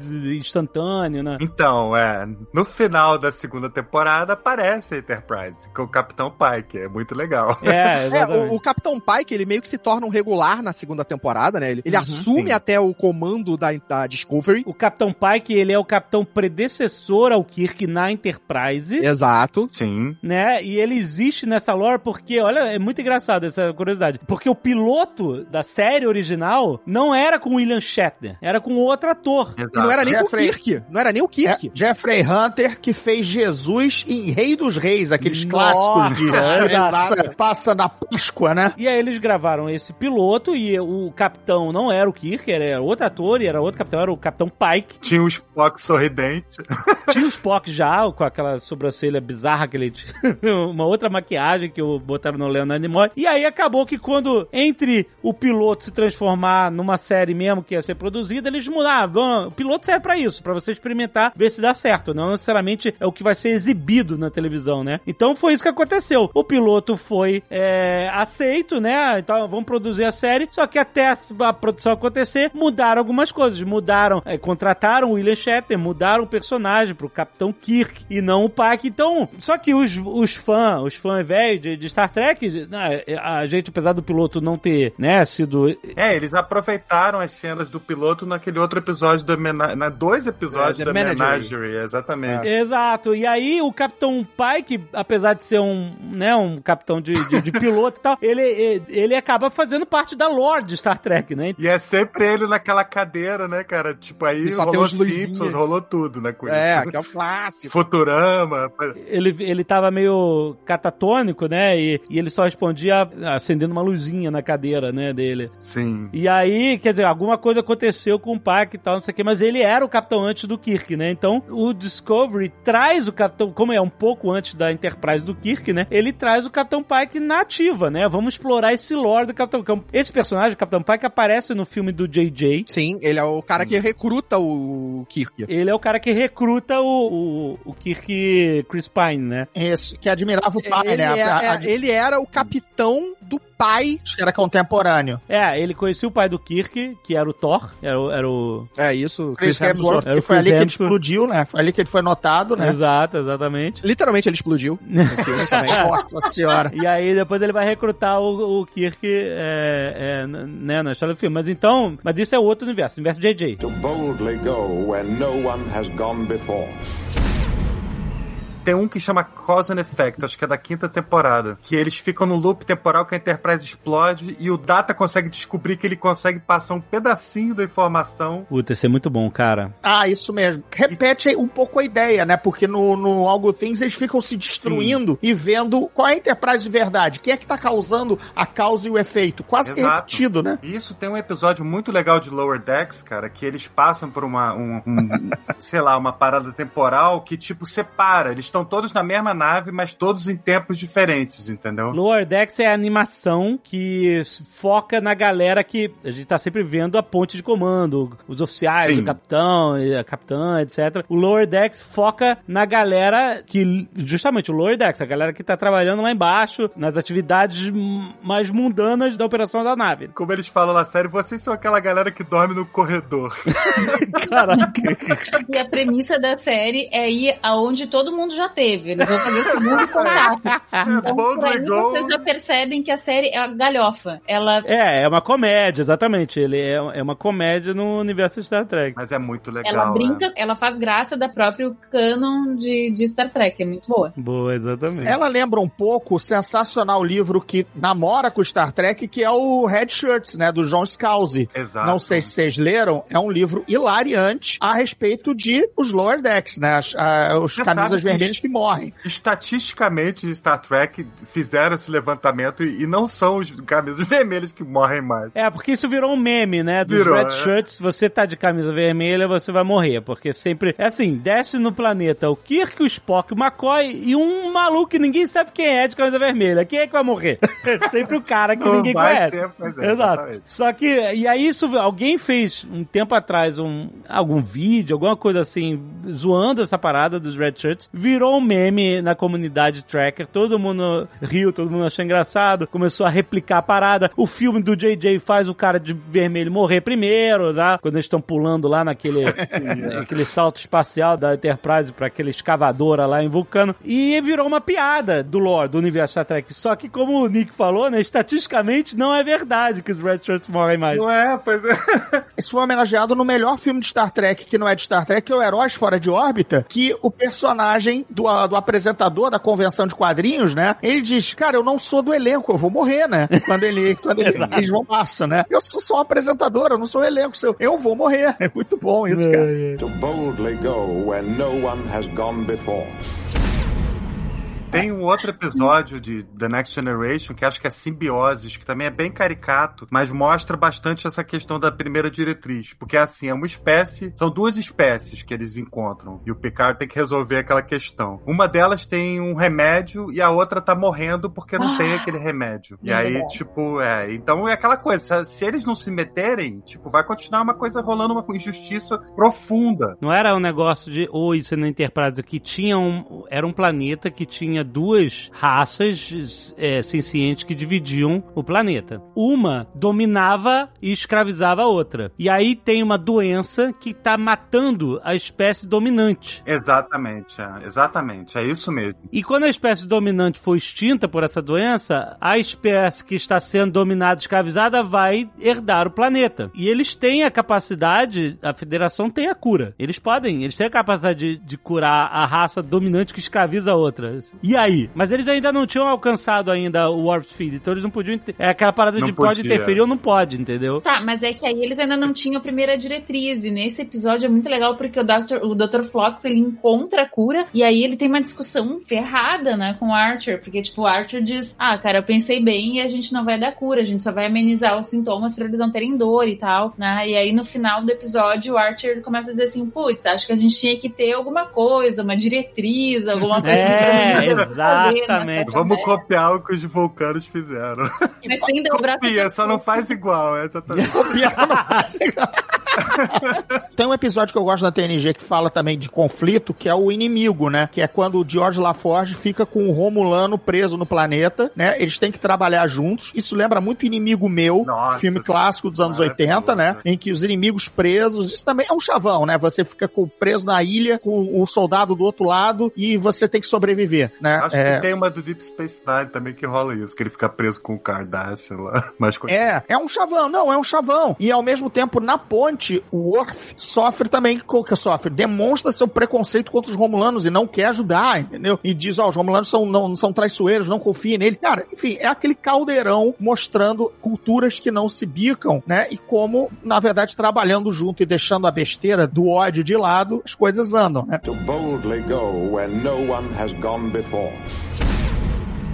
Eu queria falar de uma outra coisa que é, tipo, pra mim é, é- é importante também, que é a questão da inclusão, tipo, trans e LGBT, né? Que rola bastante isso em. em- em- primeiro, em The Next Generation, a gente tem aquele episódio que o Riker se envolve com uma espécie que não tem gênero definido. E aí depois ela acaba sendo, tipo, julgada, né? E criminalizada por aquilo. Ela é criminalizada porque ela queria ter um relacionamento com. É isso? Com ele, né? É exatamente isso. é, É. exato. E eles não faziam, não podiam, né, fazer isso e tal, não sei o quê. E, Isso. e, ou seja, ela não podia definir que ela queria ser um gênero, né? Ela Exato. tinha, era obrigada a ser Assexuada. então, mas ela queria definir o gênero feminino e tal, e, e namorar o cara e tal, não sei o que, e ela é julgada por isso. É um episódio bem triste, aliás, eu, já, eu vi uma tracker trans analisando esse episódio, tem um vídeo muito elucidativo, onde ela fala, tipo assim, ó, esse episódio é legal, ele tem uns problemas de até entendimento dos roteiristas sobre algumas questões, mas de fato, pra década de 90 e tal, era um assunto muito à frente do que tá sendo discutido, né? Aliás, Star Trek sempre trouxe é, discussões sociais muito, muito antes, né? Muito à frente, né? Do que a aceitação geral da sociedade, assim, de aceitação geral da sociedade, a gente bota entre aspas aqui porque, né? A gente vive o mundo que a gente vive hoje, mas certamente é muito mais discutido hoje do que naquela época, né? Qual o nome desse episódio? É o excluído, The Outcast. The Outcast, né? Quem quiser ver esse episódio, vale muito a pena e procure análise, eu vou procurar o link, análise de uma mulher trans sobre é, a discussão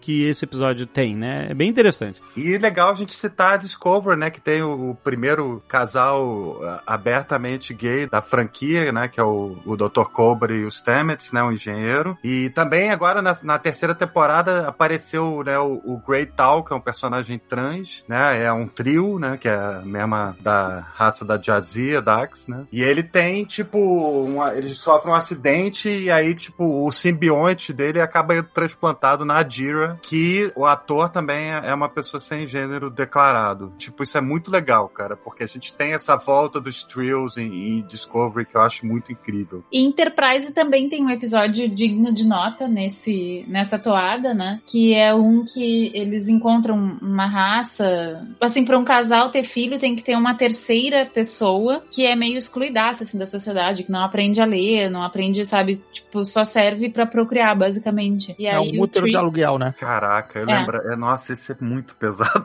cara. É, e aí o Trip resolve intervir e tal, e aí começa a ensinar a pessoa a ler e não sei o que, e aí ele zoa totalmente o bagaço até que a pessoa se mata no final das contas, porque não quer voltar pra aquela caixinha onde ela tava presa, assim, bem intenso o negócio. Esse episódio de Outcast, ele também, o que é analisado é que o final desse episódio é triste, porque a personagem acaba aceitando, né? o- Na Uhum. verdade, rola um tratamento, né? Uma coisa tipo, É. ela faz alguma coisa e ele fica. Tem um tratamento, exato. Ela acaba aceitando. Pra se conformar dentro das conformidades da sociedade, né? Aceita aquela situação lá. lá. É, exatamente. Então a crítica feita é no sentido de, tipo assim, por que, que essas, todas essas histórias de pessoas trans, etc., tem que ter um final trágico, entendeu? Nós não Hum. queremos um final trágico para as nossas Exato, vidas, é. né? A gente sabe que acontece, que é um problema sério, mas ah, é uma crítica muito ponderada sobre o que o episódio tem de legal e o que ele tem de não tão legal e por quê, entendeu? É, eu acho que o final ser trágico é exatamente nesse ponto, né? Pra as pessoas verem isso e se solidarizarem com aquela pessoa e sentirem meio que na própria pele a ideia, da, tipo, na ficção, vendo, caraca, que merda, que situação merda, sendo que tem pessoas na vida real dela. Sim, é verdade, mas sobre a, a perspectiva de uma pessoa trans que fez a análise, a discussão tá muito mais profunda. Tipo assim, beleza, a gente sabe, mas a gente quer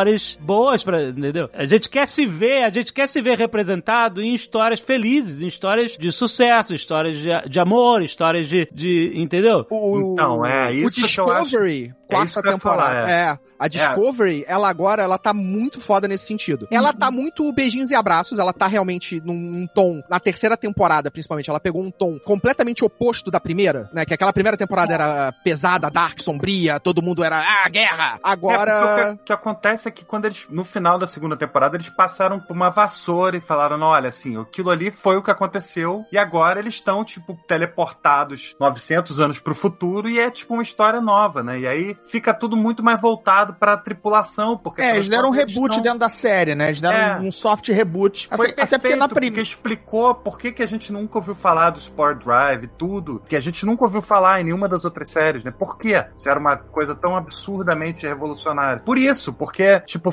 falar na, na própria Discovery foi proibido, entendeu? Sugestão, inclusive, do Spock.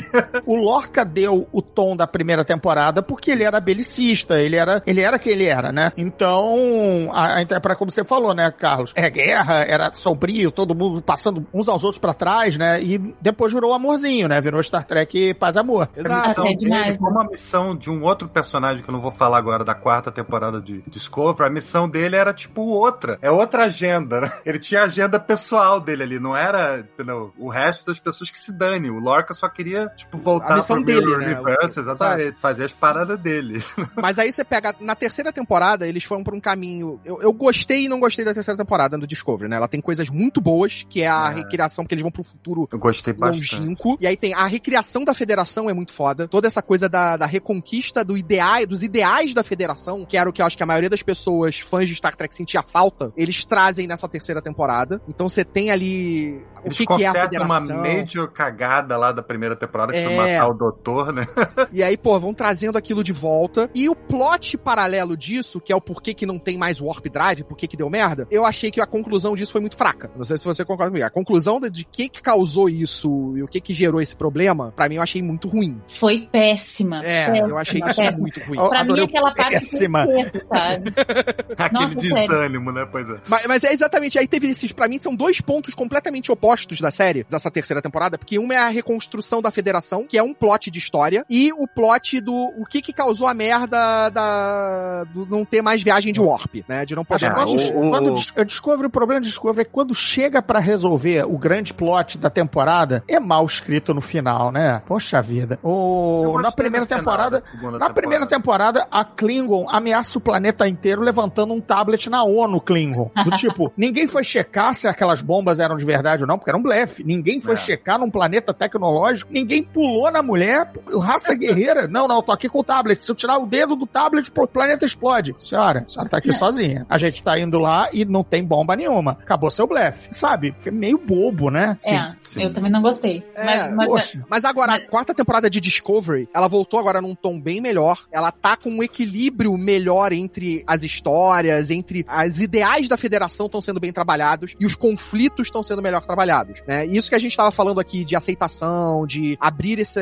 esse universo pra mostrar que coisas podem existir e são boas e dão certo. É, por exemplo, esse negócio do Great Town, né, que é o personagem trans, justamente. Tipo, isso é muito bem lidado na quarta temporada, você não Sim. achou, Carlos? Isso Sim, foi ficou muito, foi muito lidado com maior sensibilidade, tipo, e é um final, tipo, obviamente que a, a temporada não acabou ainda, mas naquele arco ali teve um final feliz, entendeu? Que é justamente o que a pessoa sentiu falta lá naquele Exato.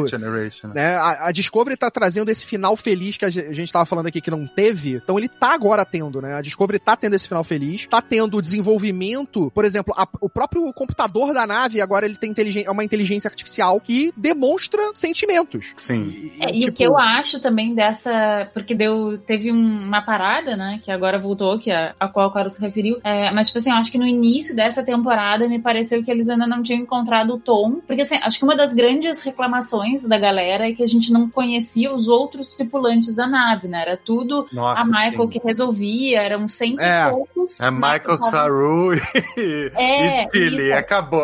Ser E acabou, a gente nem lembrava do nome dos outros personagens. E eu acho que, pelo menos pra mim, assim, foi, foi o sentimento que eu tive. No início da quarta temporada, eles estavam tanto tentando trazer esses outros personagens que eles ficavam meio soltos, assim, sabe? Tipo, eles chegavam no momento nada a ver, assim, tá, deixa eu te contar a história triste da minha vida, sabe? Meu, enquanto a nave tá prestes a explodir, não é a boa Não é hora, bom, não é a né? melhor hora pra tu me contar do teu trauma de infância, sabe? Aliás, É. em 230 episódios, o pessoal não aprendeu isso ainda, né? Não é hora de fazer DR na hora que tem alguém atirando em você, ou tem uma supernova Desde os explodindo. episódios da vida pessoal da doutora Beverly Crusher, nego, não, Não, aprendeu não. desde Pelo amor de 87, Deus, cara. não me lembra daquele episódio Ah, que ela não Vamos fantasma. chegar no sub-rosa, por favor.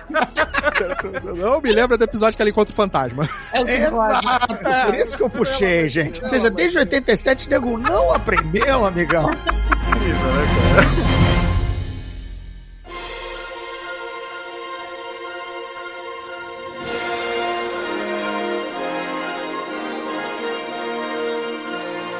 Uma coisa que me encanta demais em Star Trek é a escala das discussões. E quando a gente tá falando, falando de discussões sociais e, e- e também de sci-fi e tal, eu lembro de uma, uma frase que me marca, que fica no meu coração, aquela centelha que faz a sua imaginação abrir e você quer saber mais desse mundo. No filme Generations, que foi o primeiro filme da nova geração, depois que já tinha acabado a sétima temporada da série, e foi o filme que juntou o Picard e o Kirk no mesmo filme. É, eles se encontram e tal. O filme tem uma premissa legal, tem um final meio ruinzinho e tal, mas a história é que o personagem lá, o nosso querido Calígula, Malcolm McDowell, ele queria entrar num nexo. O nexo era tipo uma dimensão, era, um, era uma Paraíso, né? faixa de energia que, que se engrava pelo universo, e se você caísse nessa faixa de energia, você ia pra esse mundo onde tudo que você deseja acontece. Você era tipo um paraíso é, pra sua mente, né? Você ficava ali, daí ele queria entrar nesse lugar, ele perseguia, né, uma chance de entrar lá e não morrer. Era um holodeck cósmico. É, exatamente. Né? Você vivia no, no paraíso que você desejasse. Então, essa é a trama do filme. Só que no início você não sabe o que acontece. Você sabe que uma estrela foi destruída e a Enterprise começa a investigar isso, né? Ou seja, uma pessoa destruiu uma estrela. Depois você descobre que ele tá destruindo a estrela para criar ondas gravitacionais para dirigir essa anomalia para onde ele queria pular lá dentro, né? Tava desviando o trânsito, cara.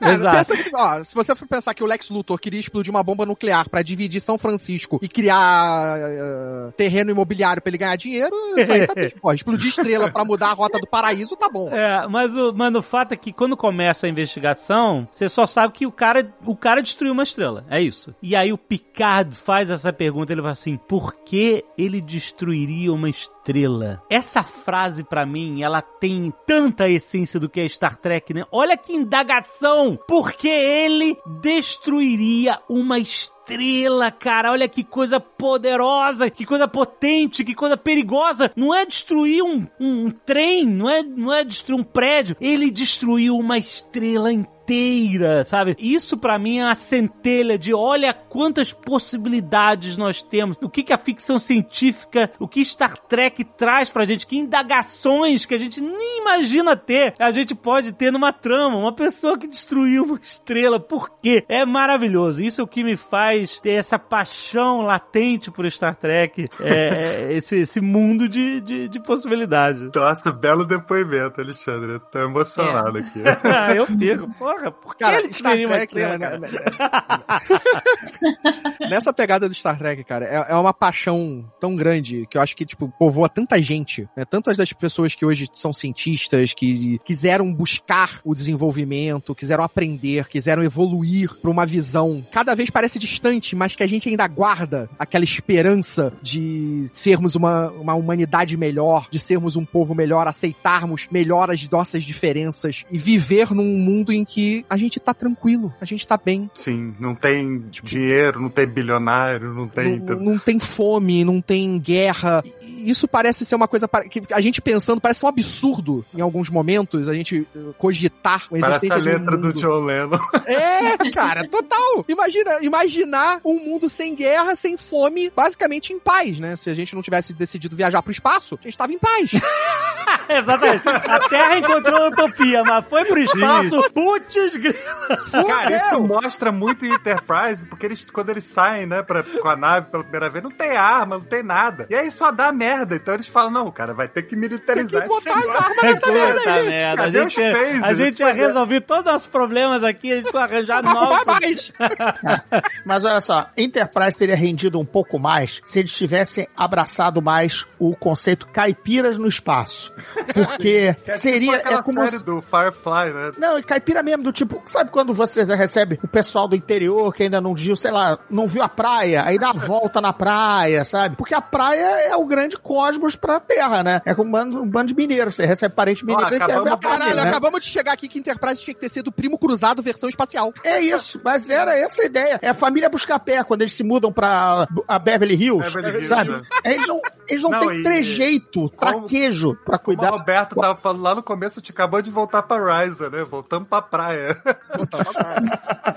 Mas Enterprise teve uma coisa que foi muito boa, que é a sua quarta temporada, que no caso foi a, a última, que Podia ela ter conta. seguido, né? Sem é, aquele final, tipo, bom. Mas a quarta temporada eu acho ela a melhor de todas de Enterprise, porque Sim. ela mostra algo que era o que a gente queria ver. Por que, que a federação é baseada na Terra? Por que, que os humanos são os É. líderes dessa São tão federação? importantes, né? Né? Por que, que a gente se tornou isso? Acabou de chegar no rolê. Eu sempre achei isso. Acabou de chegar no rolê e tá liderando como?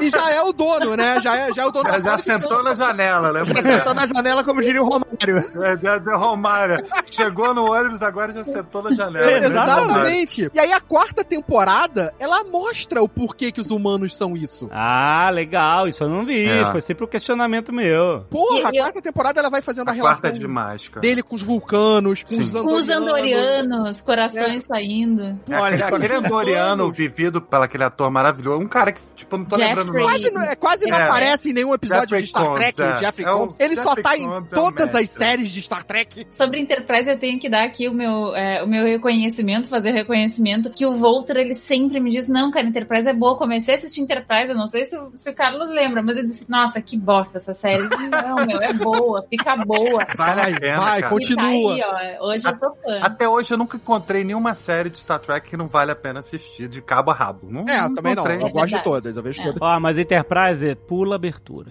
Só pula abertura. Não, a abertura é maravilhosa, tem aquela música maravilhosa. Ai, eu acho muito chata aquela música muito brega, gente. Que isso? É brega demais. Eu vou tocar aqui no Saída, de, saída dos créditos de Adams. aqui no ukulele pra você. Going here, yeah, it's been a long time. Tem uma abertura de Enterprise que vale totalmente a pena, que são dos episódios do Universo Espelho. Aquela abertura Ah, de Enterprise Sim. é foda. Ah, sim. O Mirror de lá é bacana pra cacete. Eu acho que é o melhor Mirror, inclusive. To boldly go where no one has gone before.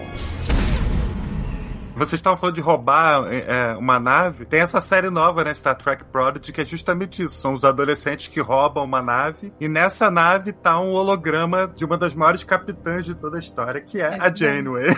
Muitíssimo bem lembrada. Muito boa essa série. Gente, eu vi tudo. Eu recomendo bastante essa série, viu? O Prodigy é uma animação 3D, né? É- e também nessa pegada de humor do Lower Decks. Não, ele é mais adolescente, assim, mas também, tipo, tem muita coisa que agrada a gente. Então, tem uma coisa da nave, uma particularidade da nave que eu não vou contar, porque isso é super spoiler, mas vocês vão descobrir que vale a pena. Só isso já vale a pena assistir a série. Eu tenho a impressão de que é um pouco mais infantil, tu não achas? sim, Porque eu você- acho que sim. É, porque o Prod é mais infantil, a Lower Decks já é adolescente, né? É, Mais É, sarcástico, é assim, né? é, mas também não é tão infantil, porque rola, tipo, umas coisas de- no começo da série, tipo, eles estão todos escravizados no planeta. Então é infantil, mas também é bem Star Trek, sabe? Isso. E- Aquilo que a gente já começou, né? A Paramount É. tentando criar um novo público, que só se ficar só Exato. com velharia de nave, vão É. ficar aqui os grisalhos falando, e a Roberta, entendeu? De Star Trek. Que também é grisalha, by the way.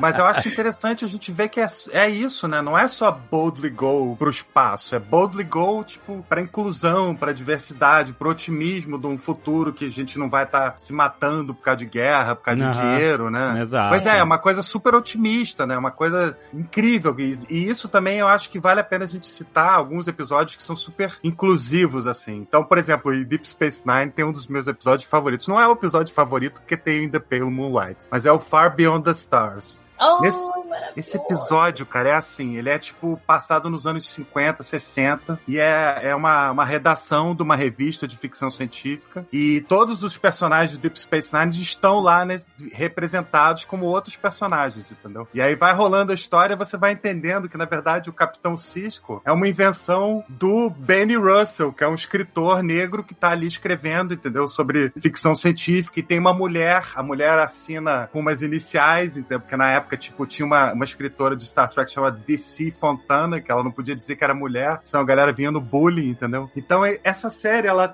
esse episódio, ele é tipo uma homenagem ao sonho do, não do Gene Roddenberry, mas ao sonho do Martin Luther King mesmo, de tipo, o cara tá ali, entendeu, sendo oprimido, mas ele tá sonhando com um mundo, entendeu, no qual ele pode ser o capitão da nave. Isso é muito legal, cara. Esse episódio é maravilhoso, maravilhoso. Apanhando de policial, né? Sim, e ele é dirigido pelo Avery Brooks, que é o Capitão Cisco. Incrível, incrível. É, Esse episódio, gente, se você não for ver, se você não for ver Deep Space Nine, não veja nada de Deep Space Nine, mas veja esse episódio. É porque Esse- ele é ficção científica isoladamente, né? Assim, ele explora as coisas de ficção científica sem besteira de arminha e navezinha e tal, que a gente gosta, mas essencialmente é, a ficção científica explora esses temas, né? É. Como se tudo que a gente estivesse vendo de Deep Space Nine fosse a obra desse cara, né? Nos anos 50. né? Sim. Isso. E aí tem uma cena, tipo, no final, o pai do Cisco, ele tá lá também, ele é tipo um padre que tá lá pregando, né, no- nesse passado.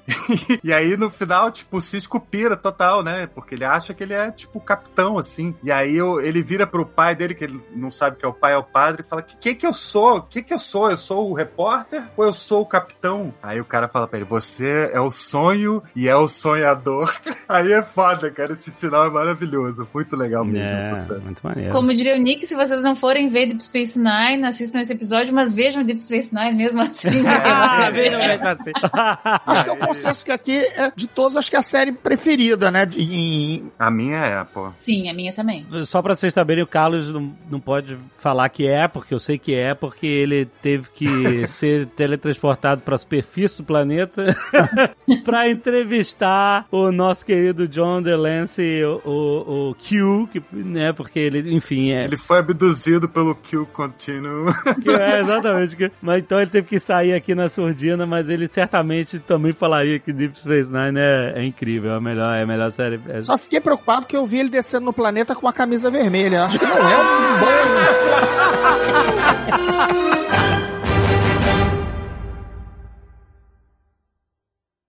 Este Nerdcast foi editado por Radiofobia, podcast e multimídia.